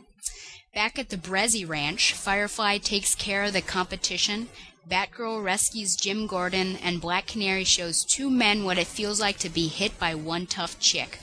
Later that night, or most likely early that morning, Gordon has a talk with Robin telling him that Batman needs to shut Batgirl down before he does. Does he know? Barbara makes a visit to the hospital to see Jason and gets caught by her father running out of the room. Well, I mean, she gets caught by her father and then she runs out of the room. Need to specify there. Uh, she uses her sleeplessness to her advantage and goes out on a patrol, only to run into Robin, receive a new bat bike, and go careening down some subway stairs towards their first mission as a team. One of the smart things that I think Dixon did in this series is not pound us with the same story from beginning to end. There are breaks and transitions that work really well within the framework of the Killer Moth and Firefly storyline, and this issue is one of them. Um, you know, it begins with Killer Moth and Firefly, uh, not only wrapping up the events of the previous issue, but sowing the seeds for the conclusion, as well as hitting home the character portraits of those two villains. I think we also get to see a lot of Barbara, which of course furthers her character. Um, and then, well, I mean, she does sort of start acting like a girl again, which is something that I don't think we've seen since the first two issues or so. Um, I thought it was just so. It was an awkward moment. I thought that she just was so embarrassed when her father popped in the doorway. It was as if, you know, she had done something wrong and then she just runs out. I, I just thought that was very, very strange. What did you think of that moment? She was flirting with an older and crippled man. Well, how much older? Not that much. I don't know. When I was reading it, I was thinking she was much younger. So Oh, that's true. Yeah. it seemed a lot more creepy to me the first time. Okay. Okay. Now that I'm thinking back on this, I have few, I have fewer problems with what I was worried about before. So uh, yeah, I, I guess she's just you know she's she's embarrassed to let her father see her flirting. You know, Yeah, I guess so. maybe she thinks that he won't like her choice in men. You know, dating a detective or a cop or well now almost a private detective, whatever. Yeah. It's almost as bad as dating a bat, I'm sure. Probably not nearly. Oh, okay. um, I really love this issue. Um, I thought more than any of the past uh, issues, this one really justified why this one was such an extra long miniseries with nine issues, where usually miniseries is six. Even Blackest Night is only eight. Um, but we, yeah, we're really getting to see that this isn't uh, just Batgirl's first mission. It, it's Batgirl year one and we we get to get into a lot of uh, little diverse moments in her early career. Uh, not just the origin setup to take down the villain, and it, it makes for a great picture of what her early career was like as a whole. Um, rereading it a second time uh, to review it, I really brought out that this this may be one of my favorite comics. I mean, it was just it's fun. You get a lot of great little moments, um, and those little moments, which are I think what are so great, are exactly what you would have lost if this was made into a traditional six issue miniseries. You wouldn't get uh, things like my favorite thing of the whole the whole issue was she hears screams and don't go in there, and she she gets up to this window with her her little uh, batarang ready, and, and she sees some kids watching a movie, and she you can just kind of see her in the background looking in the window with a little smile on her face. And that's what I was talking about with Marcos Martin's art. Those little those little facial expressions are are some of the best things about the whole miniseries. Definitely. Um, and I agree about the, the nine issue thing. Um, I think that they use all of them well. Uh, there's no stuffing like we see with all the other things, no superfluous material. I think everything really counts. Maybe with an, excep- an exception of um, issue five a little bit, but I was going to point um, that. yeah, yeah, we could have probably done with eight. yeah, the villain uh, profile, but yeah, I think it definitely works. Um, one of my favorite art moments, I think, in here um, was sort of the, the fire dancing in Lynns' eyes, just like little touches like that, or Canary's ripped fishnets. I can almost imagine how irksome that would be to draw all those little lines. So I, I applaud him for that. Yeah. Um, and I commented before about the interaction between father and daughter, and I think the bathroom interaction was also very good. It was shorter, but I think it still is sort of cute, and uh, it really made me smile. Especially the fact that her her face was burned from the fire, so she had to put on that that moisturizing cream, and it still sort of maintains the Batgirl mask, which you know that that could only fuel the flames for uh, Jim to think that she might be Batgirl to actually see her. Um, covered up like that in the same way. Yeah, but it was a better idea than walking out to him with a Batgirl cowl sunburn. This is true. This is true. It was uh, that that scene was another one of those great little moments, uh, and again, it was the facial expressions on Jim Gordon, and, and mostly too his his his posture. You know, you don't see a lot of great funny posture, but uh, but Marcos Martin really nailed that. I thought. made it an amusing scene. I think the other, uh, since we're on facial expressions, the other one I really liked was um, when Batgirl was going to to kick the guy with the switchblade, but before she does, she's going to give him the count of three. And like when he actually pulls out the switchblade, she's just so sort of bored, and she's like, "Oh, I can't believe he did so." But he gets a swift kick, so it works out, and and in the uh, the crotch area. So uh, Indeed, if he had been wearing grandpa boxers, he, yeah, he uh, probably would have been protected. yeah, insulated. Uh, and of course the uh, the bat bike. I mean, so you're you're a fan of Yvonne Craig. How do you like this this styled bat bike compared with the uh, the frilly purple one that we saw in the '60s Batman? It's been a long time since I've seen the '60s Batman, so you mentioning that is the first time I've even remembered that it was frilly purple. Okay. but this is probably a, a little bit better of a design, probably uh, probably more crime fighter worthy. Yeah. And it's it's nice to see that I mean it's not just Robin that's giving her the gifts, it's sort of Batman giving it through Robin and that maybe he is sort of um grasping her worth and realizing that she is worth it. I mean it was I thought it was a nice moment just that she said, "Oh, you put my symbol on it," you know. So So what what would your grade be? I gotta wait for you to ask. I don't just want to blurt it out. Oh, okay. I, I okay. Because if I blurt out a grade and you're not done, that just kind of ends the whole discussion. Yeah, well, I wait until there's an awkward pause, and then I ask, and I decide, oh, we must be done. There's an awkward pause. So, So uh, we've, we've blown our formula for everybody now. oh shoot, I'll just edit that So- out or something. I don't know. My grade uh, is another 10 out of 10 bats. It was another perfect issue. And I'm going to have to agree with Mr. Casey over here and say uh, 10 out of 10 bats. All right, moving on to Batgirl Year One, Number Eight, and this one's titled "Seasoned Crime Fighter." Noteworthy quote from this, another one of my favorites from the whole thing. Nobody move! A shot of this Dijon in your eye, and you'll be sorry.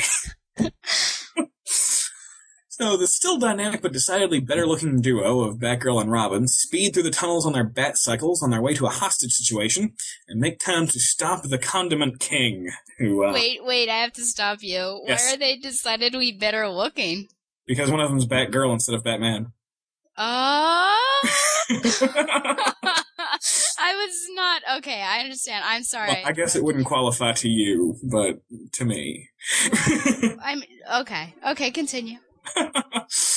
um, so it's, it's it's good to stop at the Condiment King there, though, so everybody can let that sink in for a minute. For sure, yeah. So uh, that was followed by a surprise smooch from Robin that stops Batgirl dead in her tracks, literally. Uh, when they arrive, Barbara impulsively leaps in headfirst and manages to take down the hulking creep known as Blockbuster all by herself as Robin gets the hostages out of the subway car. When Jim Gordon arrives and is questioned by a well-placed cameoing for Vicki Vale, he hears the tales of the red-headed heroine and sees the red locks left behind in Blockbuster's clutches, and just like that, his mental light bulb goes on. Just as Babs arrives home to find an angry Jim Gordon sitting in her ransacked bedroom, he gets a call, which they both follow to the site of a towering inferno at the GCPD. This, uh, again was another wonderfully crafted issue. Uh, gives a lot of focus to the budding Robin and Batgirl relationship, which of course I love. Uh, so it's every, every issue in the last half of this miniseries is pretty much just flawless comics.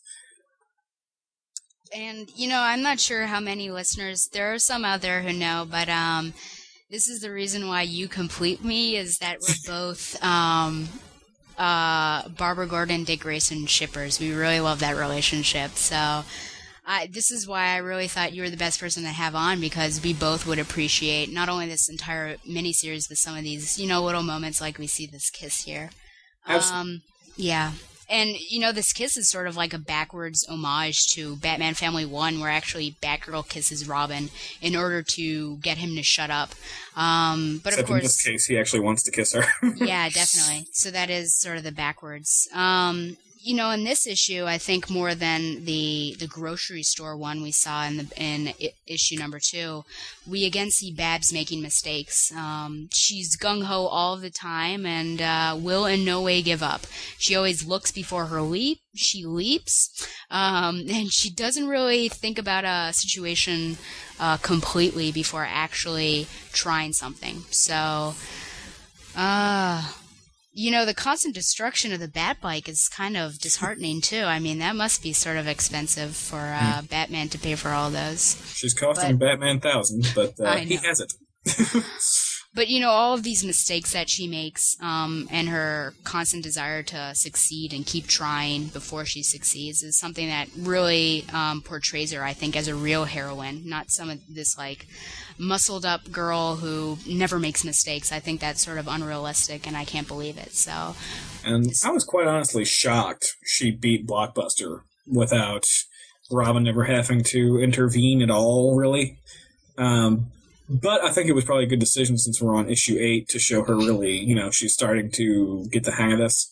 She was able to take him down, but yeah, she that was not the best plan, or rather lack thereof. Yeah, and and I mean, she does use the uh, what are those spray things called? It's, The what and the who now? You know, if you're like about to be mugged, you pull this out of your Mace. purse. Yes. Okay, Mace. thank you. See, this is why you complete me. Um, yeah, she uses that, but really, um, A whole can. sort of, yeah. But thank you. But really, it was like the uh, the cement roof on the uh, the subway that really sort of took him down for the count. Wouldn't you say that this wasn't like a definite win in the win column, but sort of like a I kind of won? Oh yeah, she didn't. She, didn't exactly tactically, you know, beat him head to head, one on one. She she definitely got a lucky little uh, piece of concrete there. Yeah. But you know, she she's far from the only superhero to get a to get a piece of luck like that. so Sure, yeah. so yeah, I can.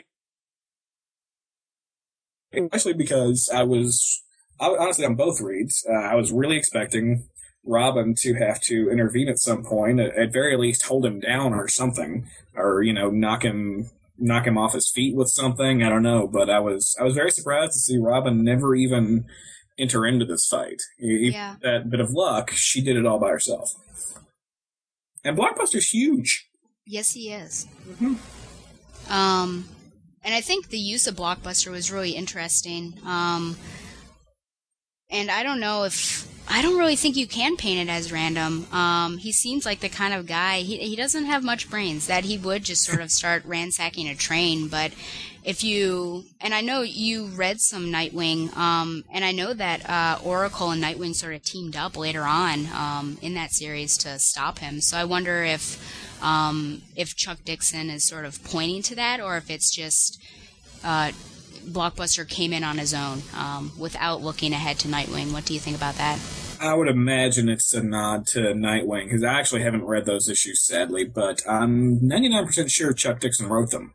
Oh, okay. Uh, so it, it's not a coincidence. And really, who just pulls out Blockbuster Right, of all yeah. people? uh, the one thing though that, that gets me, and I'm going to have to read those Nightwing issues now because I've seen you know just summaries of them. That's some of the way I've caught up on history of things I've not been able to read is just to get some summaries, you know, see what happened in the issues. And it it sounded like Blockbuster was a lot freaking smarter than this in Nightwing. So I don't know if that that kind of threw me off because hearing of Blockbuster and Nightwing was the only association I had with him before reading Batgirl Year One. So seeing him as basically the mindless Hulk kind of threw me for a loop. I'd, I'd be interested to know if something happened to him between here and there, or if I'm totally wrong and he is a ditz in Nightwing. Yeah, maybe it's sort of like what happened to Solomon Grundy because he used to just be a zombie, and then like in Justice League when they rebooted it, he was this um like mastermind for some reason. I didn't know how Keep they on got a brain. Yeah, I know. I was like, huh? He suited up. He still ate body parts though, which is kind of gross. Well, yeah, I mean, and what's the taste for it? Oh gosh, you can't go away. Yeah, I'm sure. I was gonna try to come up with one of those rhymes once you go whatever, but I, uh, too short notice. Sorry. Yeah, you'll never get back or something. Yeah, I got what you're saying. Once you go body parts, what rhymes with parts? You know, it gets into your heart. Ah, Yeah. terrible. Oh, Edit wow. that. Edit It's that. like. I will not edit that. um, you know this this issue strays from the main conflict, which was, I mean, it's always been about Killer Moth, and then we sort of add on Firefly. But I think you know, in the end, it's such a um, a quick transition, but I think it really works. It's sort of um, if I have to read into things, I mean, it goes from Barbara being like really red hot to like her driving down in her little Volkswagen um, and seeing you know this building that's all aflame. So I think it was one of the the sharper and quicker transitions, but I think it it still worked um, like the other transitions. Yeah, I thought uh, the way they did this was great. Um, because, as I said, I think the last issue, it's good to see more of her early career and not just, you know, set up the villain, take down the villain. This had this this miniseries had more scope to it, uh, even though scope seems like a weird word to use since uh, it's it's more urban. Um, a lot smaller moments are what I'm talking about here, but it, it's got a bigger scope. It's not just that uh, that one through line, you know. And this issue was really good to kind of uh, take a break and see her, especially develop this relationship with Robin and uh, take down a different villain, which I think prepared her for her final fight with Killer Moth and Firefly. Um, and then yeah, it was it was great because you not only got that stuff on panel, but you also let those two kind of percolate off panel until in the very end, boom, they're back. Uh, very well set up. Is wasn't there a dance called the percolator like Was there like really? 2000? I don't know. I just imagine myself in like a middle school gym and like the percolator music comes on and we do the percolator, but that's neither here nor there. Um My brother's girlfriend told me about a dance called the Stanky Leg, so I guess there can be a dance named anything. apparently. um yeah, maybe that'll be. Hopefully one of my sponsors will sponsor me and they'll their name will be the percolator. You wait for that. It'll happen. I'm waiting with bated Um, oh gosh, the percolator. Once you percolate, you produce babies, so be careful. Wow, um, that, that was on the fly, wasn't it? Yes, it was. Um, can you tell it's less polished? I'll work on it. Um, I haven't talked too much about um, Martin's um, art, uh, not as much as you have. Um, one of the things that I really love about him, or well, especially in this issue, are the silhouettes. Uh, I think we saw one back in issue six. I forgot to talk about where you just saw Babs and Black Canary. Or I suppose that was yeah, and you just saw sort of the, the yellow hair and the red hair, and that and everything else is black. And one of my favorite panels in here is um, Batgirl with Robin, and sort of she has like her um, her hand provocatively raised, kind of towards his mouth, um, and you sort of see some strands of red, but really all that's highlighted is the bat on her chest and the R on his. And I just think it's I just think it's like really poetic to like not come up with a better word, but I mean it's so simple, but I think it's so wonderful. Yeah, and that was a that was a very sad little scene too, because you uh, you got that little silhouette. It almost looked like you know the the whole tempting shh, you know, and maybe she'll kiss him or something. then the next panel is her extending that hand to push him away, and he's looking all dejected. I felt for the guy. It yeah, I mean especially issue nine, what he has to do for her. So Good segue. I know, right? um, no, but before we do that, what what was your uh, your grade? Thank you for asking, Stella. Uh, my grade is ten out of ten. Wow. yeah, ten out of ten. Another another great uh, issue that I can find no flaws with. And um, I would once again say that it would be a 10 out of 10. Um, and I did forget, didn't he? Um, oh, oh, oh, yeah, she does admit that he knows his way around a kiss. Mm-hmm. Um, That was a good line. I like that. yeah. So I applaud that. Okay, so issue nine, sadly the last. You know, I wish this would never come to an end, but Batgirl, Batgirl Year One, Number Nine, Ashes and Blood. My quote that I pulled out: "It's a Batman's world, Babsy. Might as well get used to it." GCPD is in flames, and Killer Moth and Firefly are to blame. The crescendo of this great series reaches its climax. As the bug duo take to the skies, Batgirl goes after them knowing that with her being the only hero present, the responsibility falls on her shoulders. Batman and Robin arrive in a whirlybird, but Batman wants to see how everything plays out. Batgirl anchors the moth copter and does some quick calculations, releasing herself from her line and dropping into an athletic pool. That was, you know, I just have to interrupt myself, but that was sort of insane just because, I mean, doing calculations on the fly is always intense, but when you're dropping at that amount of speed, 9.8 meters per second squared, you know, uh, you're off like by a fraction and you're dead. Yeah, I guess this is more foreshadowing to the whole Oracle thing. or- That she's a freaky genius? Yeah, I guess so. Exactly. Um, so to continue, uh, she brings down Killer Moth and Firefly, but the credit goes to Batman and Robin. Babs gets summoned by Batman to meet. He foregoes the gas and takes her, blindfolded, to his cave. That's kind of creepy. Um, Batman shows her her what? I don't Well. know. Whatever. Yeah, I don't know. See, this is why it's good to read over.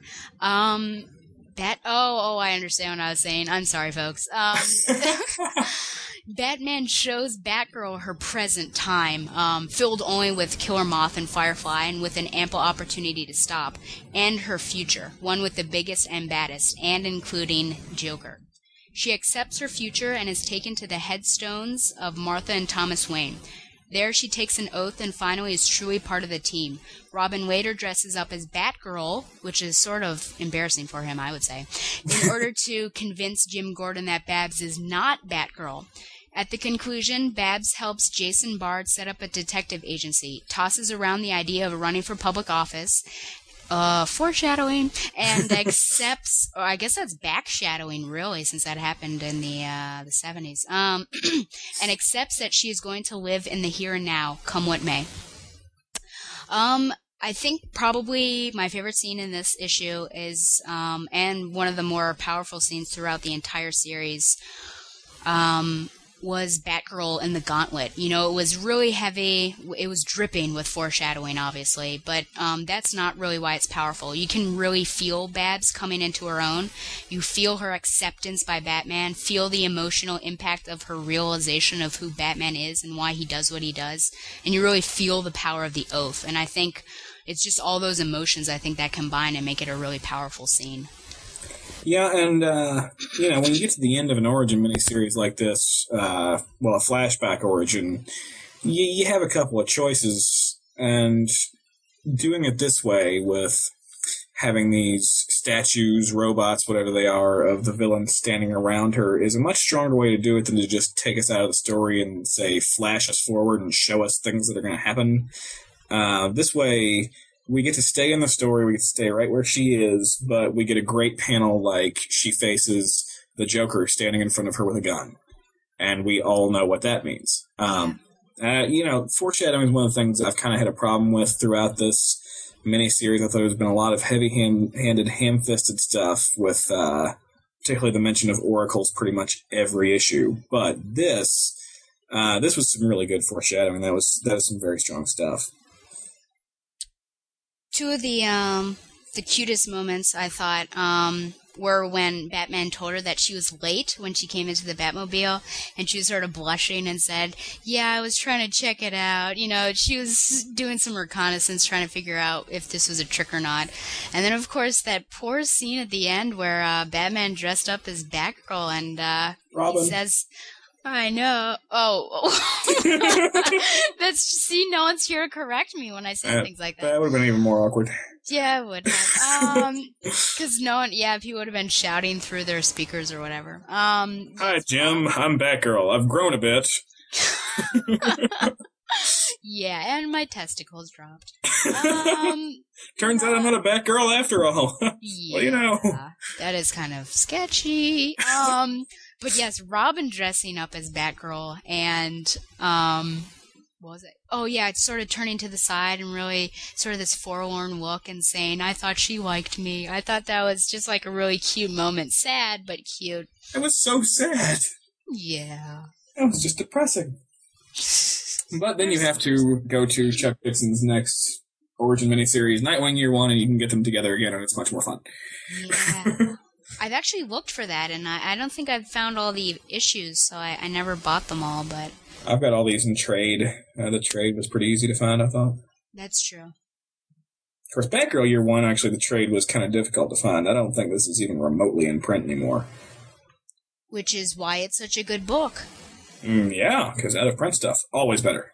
Uh, well, it's like fine wine. You know, that's that's basically what I will. Uh, um, Equate it to? yes, or I was going to say compare. Yeah, but That'll work yeah. too.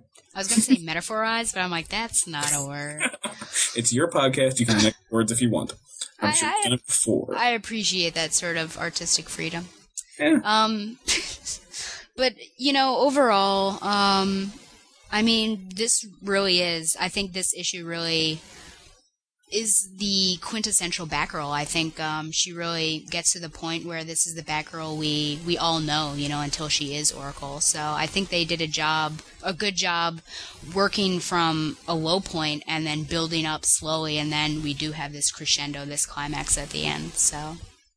And uh, initially going through it, I thought that the takedown of the villains was a bit too quick, uh, particularly with them getting their own little origin or focus issue. Like they, I don't. Again, it just this really makes it so they didn't need that focus issue because they were just kind of taken down. But I do think it was the right decision because it gave us more time with the rest of this final issue to see kind of the setting up of the new status quo for Batgirl being Batman approved and, you know, her uh, relationship with Jason Bard, uh, things with Robin, her father, all that stuff. Uh, it was better to be focusing on that for the rest of the issue. So uh, it seemed like a hiccup. I'm still not sure it was the best way to take down the villains so quick, but the the rest of the issue did pan out very well.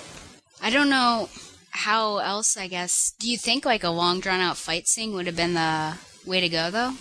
I don't know about long drawn out, but I mean, I feel like she didn't even trade any any words with the villains. Yeah. You know, they didn't even really meet face to face. She she caught him with a line. She hung from the line. She dropped into a pool. Batman and Robin got him.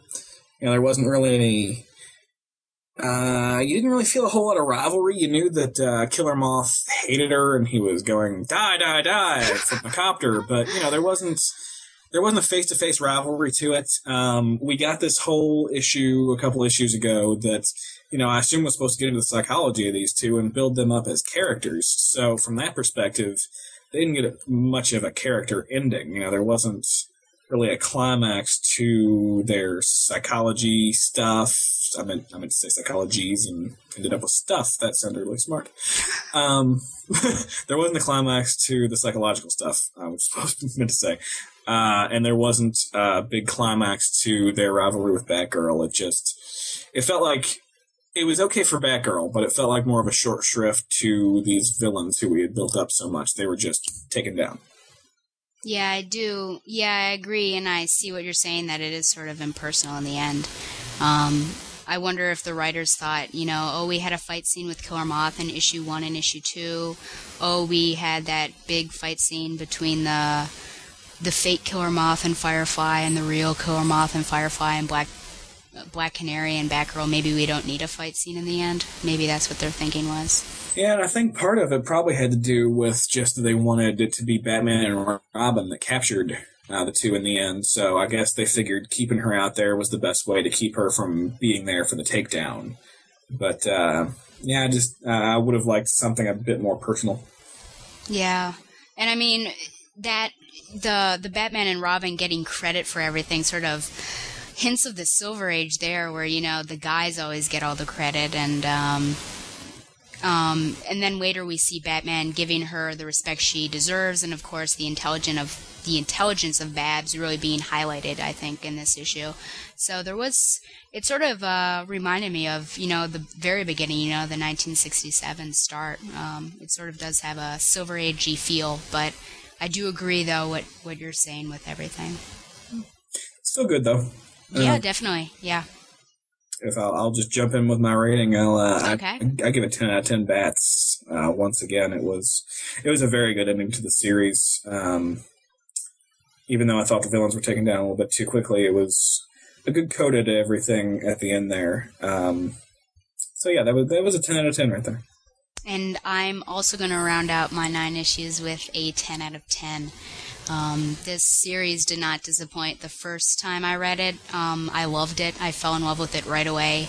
Um, and you know, reading it again, it just made me realize how much, even more so, that I I love this character, and the reason why I'm doing this podcast. So, for sure. So, what what are your uh, favorite and least favorite issues from um, this series?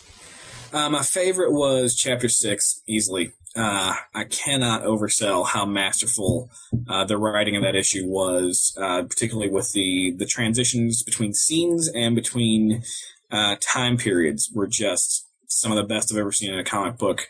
Period. Plus, it was just chock full of story. Uh, it was a very dense issue. That was the longest summary I did for any of these issues that I summarized. Um, and I, I think the issue actually pretty much makes a case for a Batgirl the early years ongoing series. For sure. Um, I would say mine was probably chapter three, mainly because it really showed uh, Babs's perseverance in the face of adversity, i.e., Batman. Um, and it really has one of my favorite scenes in the series uh, between Babs and Jim. Um, it highlights her ingenuity, um, whether it's in getting out of a sticky situation or modifying her costume and gadgets. So I think it's sort of the, the pivotal Batgirl right there. Absolutely. Um, and and your least favorite, which one is that? Uh, chapter five, to no one's surprise. Uh, it, it never made the case for its existence. We would have been fine cutting it out and having an eight issue miniseries. Yeah, chapter five is mine as well. You know, I think the biggest problem for me really was that Babs wasn't in it. Um, and it really, I thought it was really slow of, of the nine. You know, when I was rereading these, they took me a short amount of time to read them, and sometimes that's viewed as bad. Um, for the comics, I think like quick reading is sort of one of those controversies going around. Um, but I view this quick reading as just it was so you immerse yourself so much in it that it's you just want to sort of keep eating. It's like a bowl of good ice cream. You just want to keep eating until it's done, and I just wanted to keep reading until it was done. So.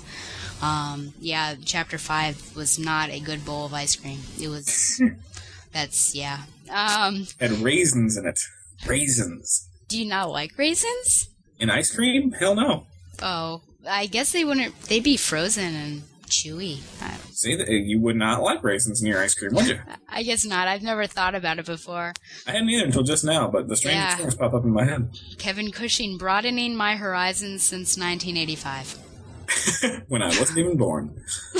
See, I thought maybe, well, because you're a little older than I, so, okay, 1986. I was born 86.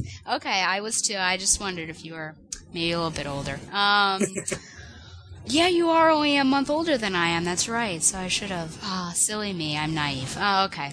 Could have been twins.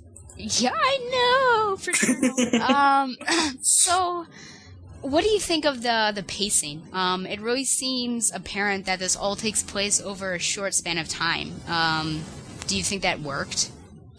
Uh, I think the pacing is is great. Uh, you mentioned that it was a quick read, and it was. Um, honestly, I was surprised it was nine issues. Especially, like I said, I have the trade, so I'm not even going through nine individual issues. This trade, uh, it reads like a six issue trade, really, and it's not. You know, the the quick reads that people seem to not like are generally the ones that are just kind of sparse on dialogue. They have a lot of, you know, two two page splashes and you know a tiny narration caption here and five panels that are all beats. But uh, this one is just a brisk read. It's got the it's got the words there. It's got the writing. It's got the movement. It's got the action. It's just I think a lot of the action too and the way Marcos Martin's art moves. Uh, just helps it be a really brisk read. The pace is great. Uh, as for it taking place over a short span of time, I think they, they handle that really well. Um, because they do pack so much into it. You know, you get, uh, your, you start out with just Killer Moth, then you add in Firefly, then we flash over to Blockbuster, know, we develop several relationships over the course of it. Uh, it really felt like, uh, an expansive and immersive look at her first year. Uh, I definitely agree with you about the pacing. Um, I mean, it would have been a completely different series if it was slowed down. You know, it would not have been Batgirl Year One to me. Um, I guess the only thing I wonder is um, how it would have changed if they showed stuff later in her career because I feel like this sort of happens over two to three months, and so it's like Batgirl first quarter of the year. Um, Batgirl, month one. Yeah, and you can really see the growth that takes place over this time. I mean, maybe six months at most, but I, I kind of wonder what would have happened if, um, what if they would have solved the, the Killer Moth, um, Firefly in the, in the first, I don't know, first five or so, and then maybe the four it would have been uh, later on in her career. Do you think that would have worked, or do you think that would have weakened the, uh, the series? I think it probably would have weakened it. Um, a miniseries needs some kind of a focus, a through line. With a superhero mi- miniseries, usually it needs usually it needs one villain. Uh, of course, this one expanding to nine, they were able to add in more on the villain front, but I think you needed to attach to a villain in the first issue and see that villain taken down in the last issue. Uh, f- really, for the whole story structure. I mean, if we just went through a couple of villains, it would be more like uh, a few short arcs just numbered under one miniseries which I guess you know we all would probably enjoy a few short arcs, but uh, just for the fact that it is a miniseries, I think it, it did need to be this way.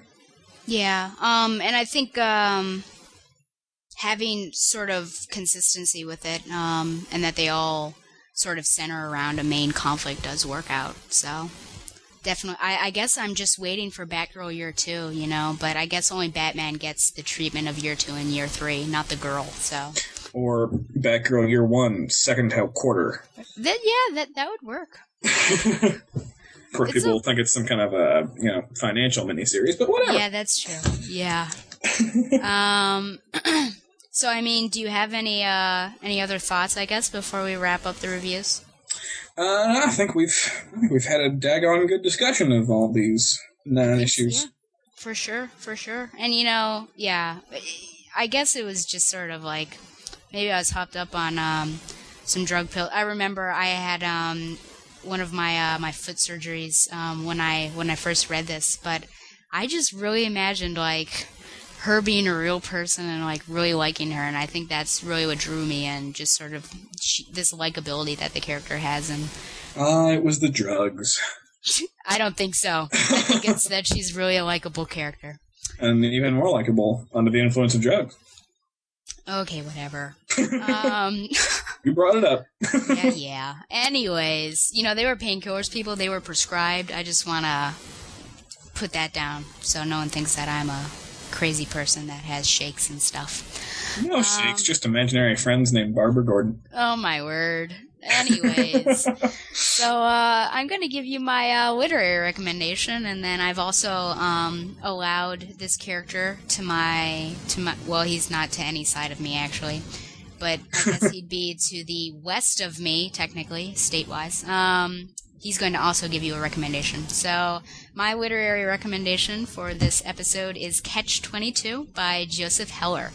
Uh, Catch 22 follows Yossarian, a US B 25 bombardier during World War II. Most of the events take place in the Mediterranean and in Italy, not following really any set uh, chronological sequence. The novel really critiques bureaucratic operation and reasoning and also shows, at least in the end of the novel, the desperation and ugliness that war brings. Um, and what is the catch 22, you may ask? Um, catch 22 is sort of this no win situation that frequently comes up throughout the novel. Um, as quoted from the book, there was only one catch, and that was Catch 22, which specified that a concern for one's safety in the face of dangers that were real and immediate was the process of a rational mind. Orr, who is a character, uh, was crazy and could be grounded. All he had to do was ask, and as soon as he did, he would no longer be crazy and would have to fly more missions. Orr would be crazy to fly more missions and sane if he didn't. But if he was sane, he had to fly them. If he flew them, he was crazy and didn't have to. But if he didn't want to, he was sane and had to. If you follow that, basically what it's saying is if you wanted to stop flying, uh, you could say that you want to stop flying and uh, you would be considered sane, but you had to keep flying because you were sane. But if you kept flying, you'd be considered crazy and would be grounded, but only could be grounded if you were, um, wait, Crazy. See, I can, yeah, exactly. But if you admitted that you wanted to be grounded, then you would be sane. So it's sort of this you can't get out of it. It's like this endless circle. It's a catch twenty two. Yeah, exactly. um, it was a deeply engrossing and entertaining novel. Um, at times it was funny, at other times extremely frustrating, and at other times still deeply disturbing. And you know, to really evoke all these emotions, I think that one has to consider this a great book. So I do recommend it. Kevin? Well, uh, Stella has graciously allowed me to break format from her literary recommendations because she's really a literary girl. Yeah. Um, my recommendation, I want to recommend Veronica Mars. Not just because it's a great TV show, but I want to recommend it specifically to fans of Barbara Gordon and specifically to fans of Batgirl Year One, or if you've not read it but you've loved our summaries and discussion through this episode, and really, how could you not?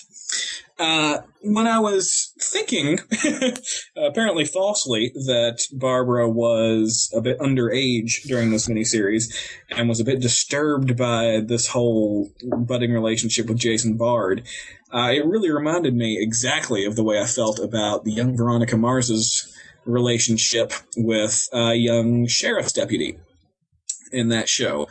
Uh, which of course is now an erroneous connection in the underage part, but still. Uh, anyway, thinking about that uh, made me realize that there actually are kind of a lot of similarities between Veronica Mars and Barbara Gordon. We've got uh, that relationship with the deputy that's kind of like the relationship with Jason Bard. Her father uh, is the former sheriff, much like uh, Barbara Gordon's commissioner father or captain father in this particular miniseries. Uh, Veronica, like Barbara, wants to work in law enforcement. Uh, in her case, she wants to work with the FBI, which of course Babs flirted with the FBI in year one here. Uh, she is a middle class cop's daughter among rich people, although of course Veronica's rich kids at school are quite a bit different than Batman. but, uh, and really, she fights crime at a young age, often behind her father's back, uh, but she still has a great relationship with her father. All of these things sound like I could be describing Barbara Gordon. Uh, it's, it's a connection I didn't really make before I, I thought of that relationship, but uh, thinking about it more, I really think if you enjoy Batgirl, you would probably enjoy Veronica Mars. It's a great series with great mysteries. Uh, lasted three seasons all of which are out on DVD. So I would highly recommend you give that a look. And I second that. Um, I'm a fan of uh, Veronica Mars as well. Um, you know, especially because they sort of changed the format of the mysteries in um, season three, but I think definitely like the first and second season were so strong, especially sort of this first one where she's this outcast, um, and and her father is sort of undergoing this like emotional strain because he um, falsely accused somebody of something. I won't give anything away, um, but yeah, for sure. Um, so I mean, I should have probably asked you this before, but why do you think um, you thought that Barbara was so young? Is it because of the art? I think a lot of it is because of the art. Uh, right from the cover of this trade, you know, we see this kind of little looking girl, uh, sort of bouncy with her little smile on her face, just evokes kind of a, a, a real image of youth.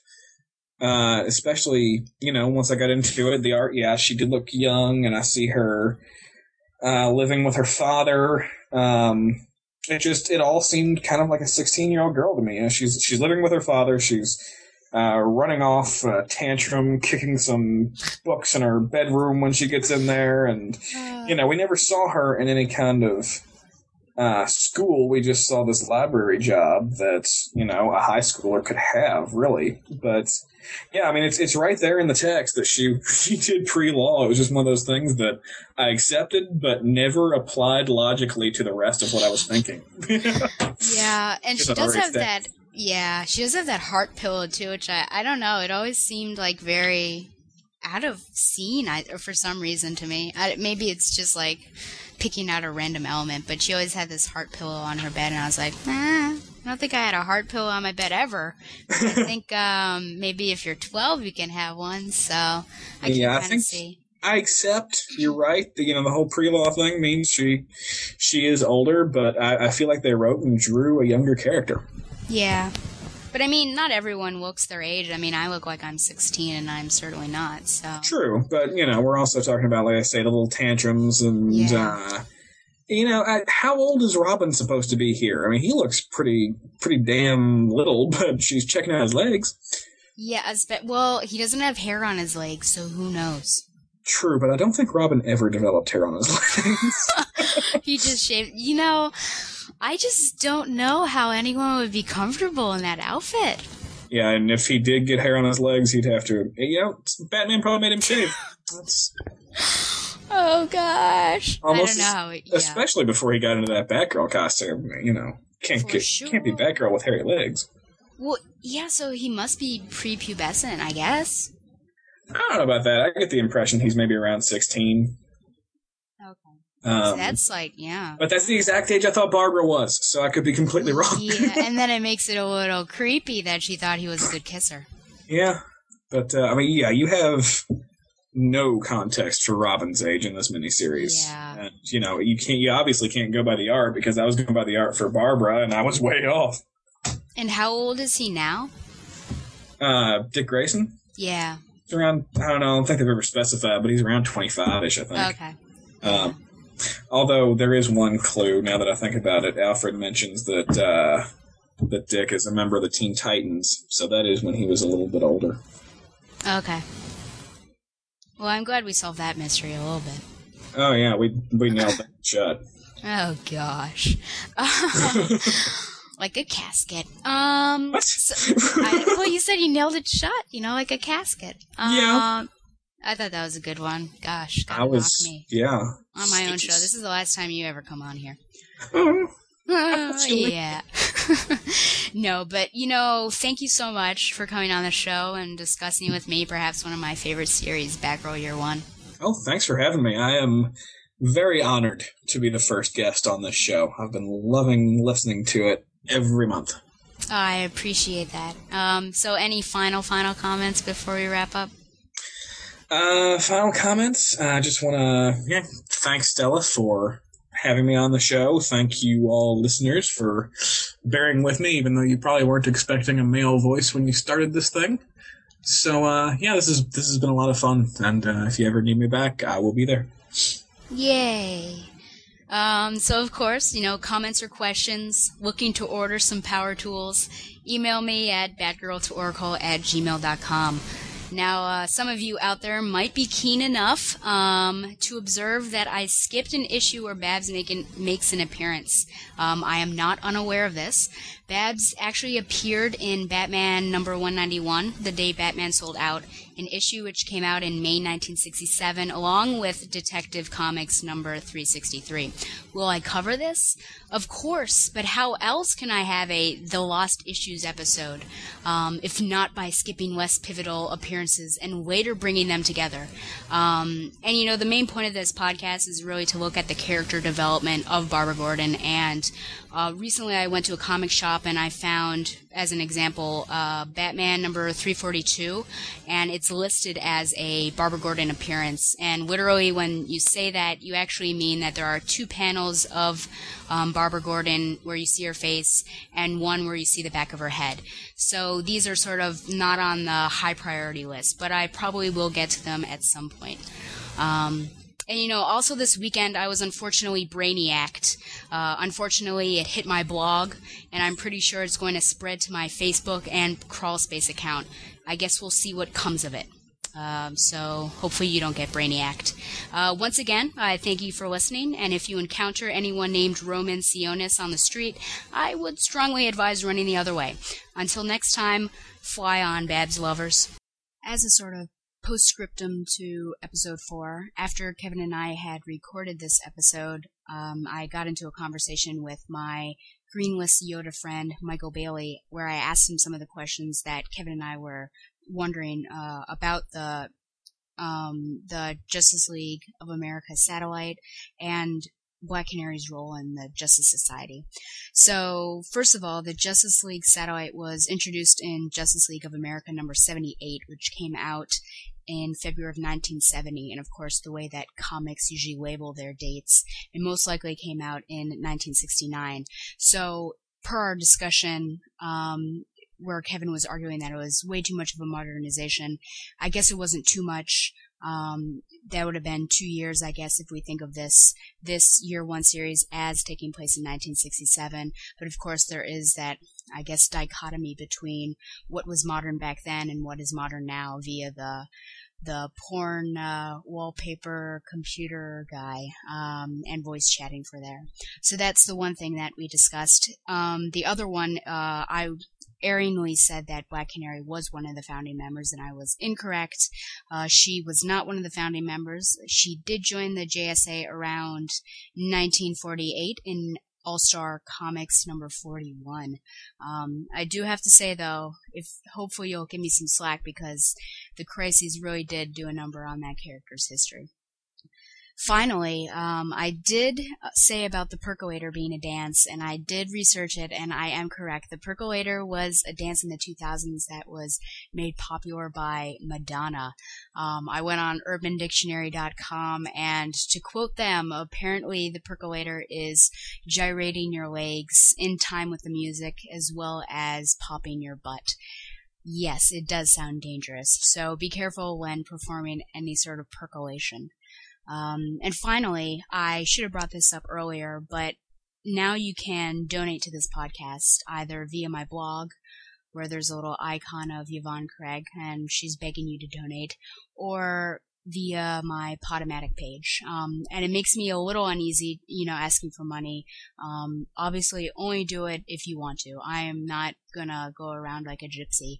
Um, but I do really want to expressly state that any of the proceeds that I get are going directly um, towards this podcast, either in getting research material or maintaining sites, any sorts of things like that. I have no plans to take over the earth, nor do I plan on funding an experiment to resurrect Juliet Burke from Lost. You know, I'm sure if we did resurrect her, she'd just die again anyways. Once again, I'm really going to leave you this time. I hope you all really enjoyed it. Um, and once again, fly on, Babs lovers. Goodbye. Goodbye.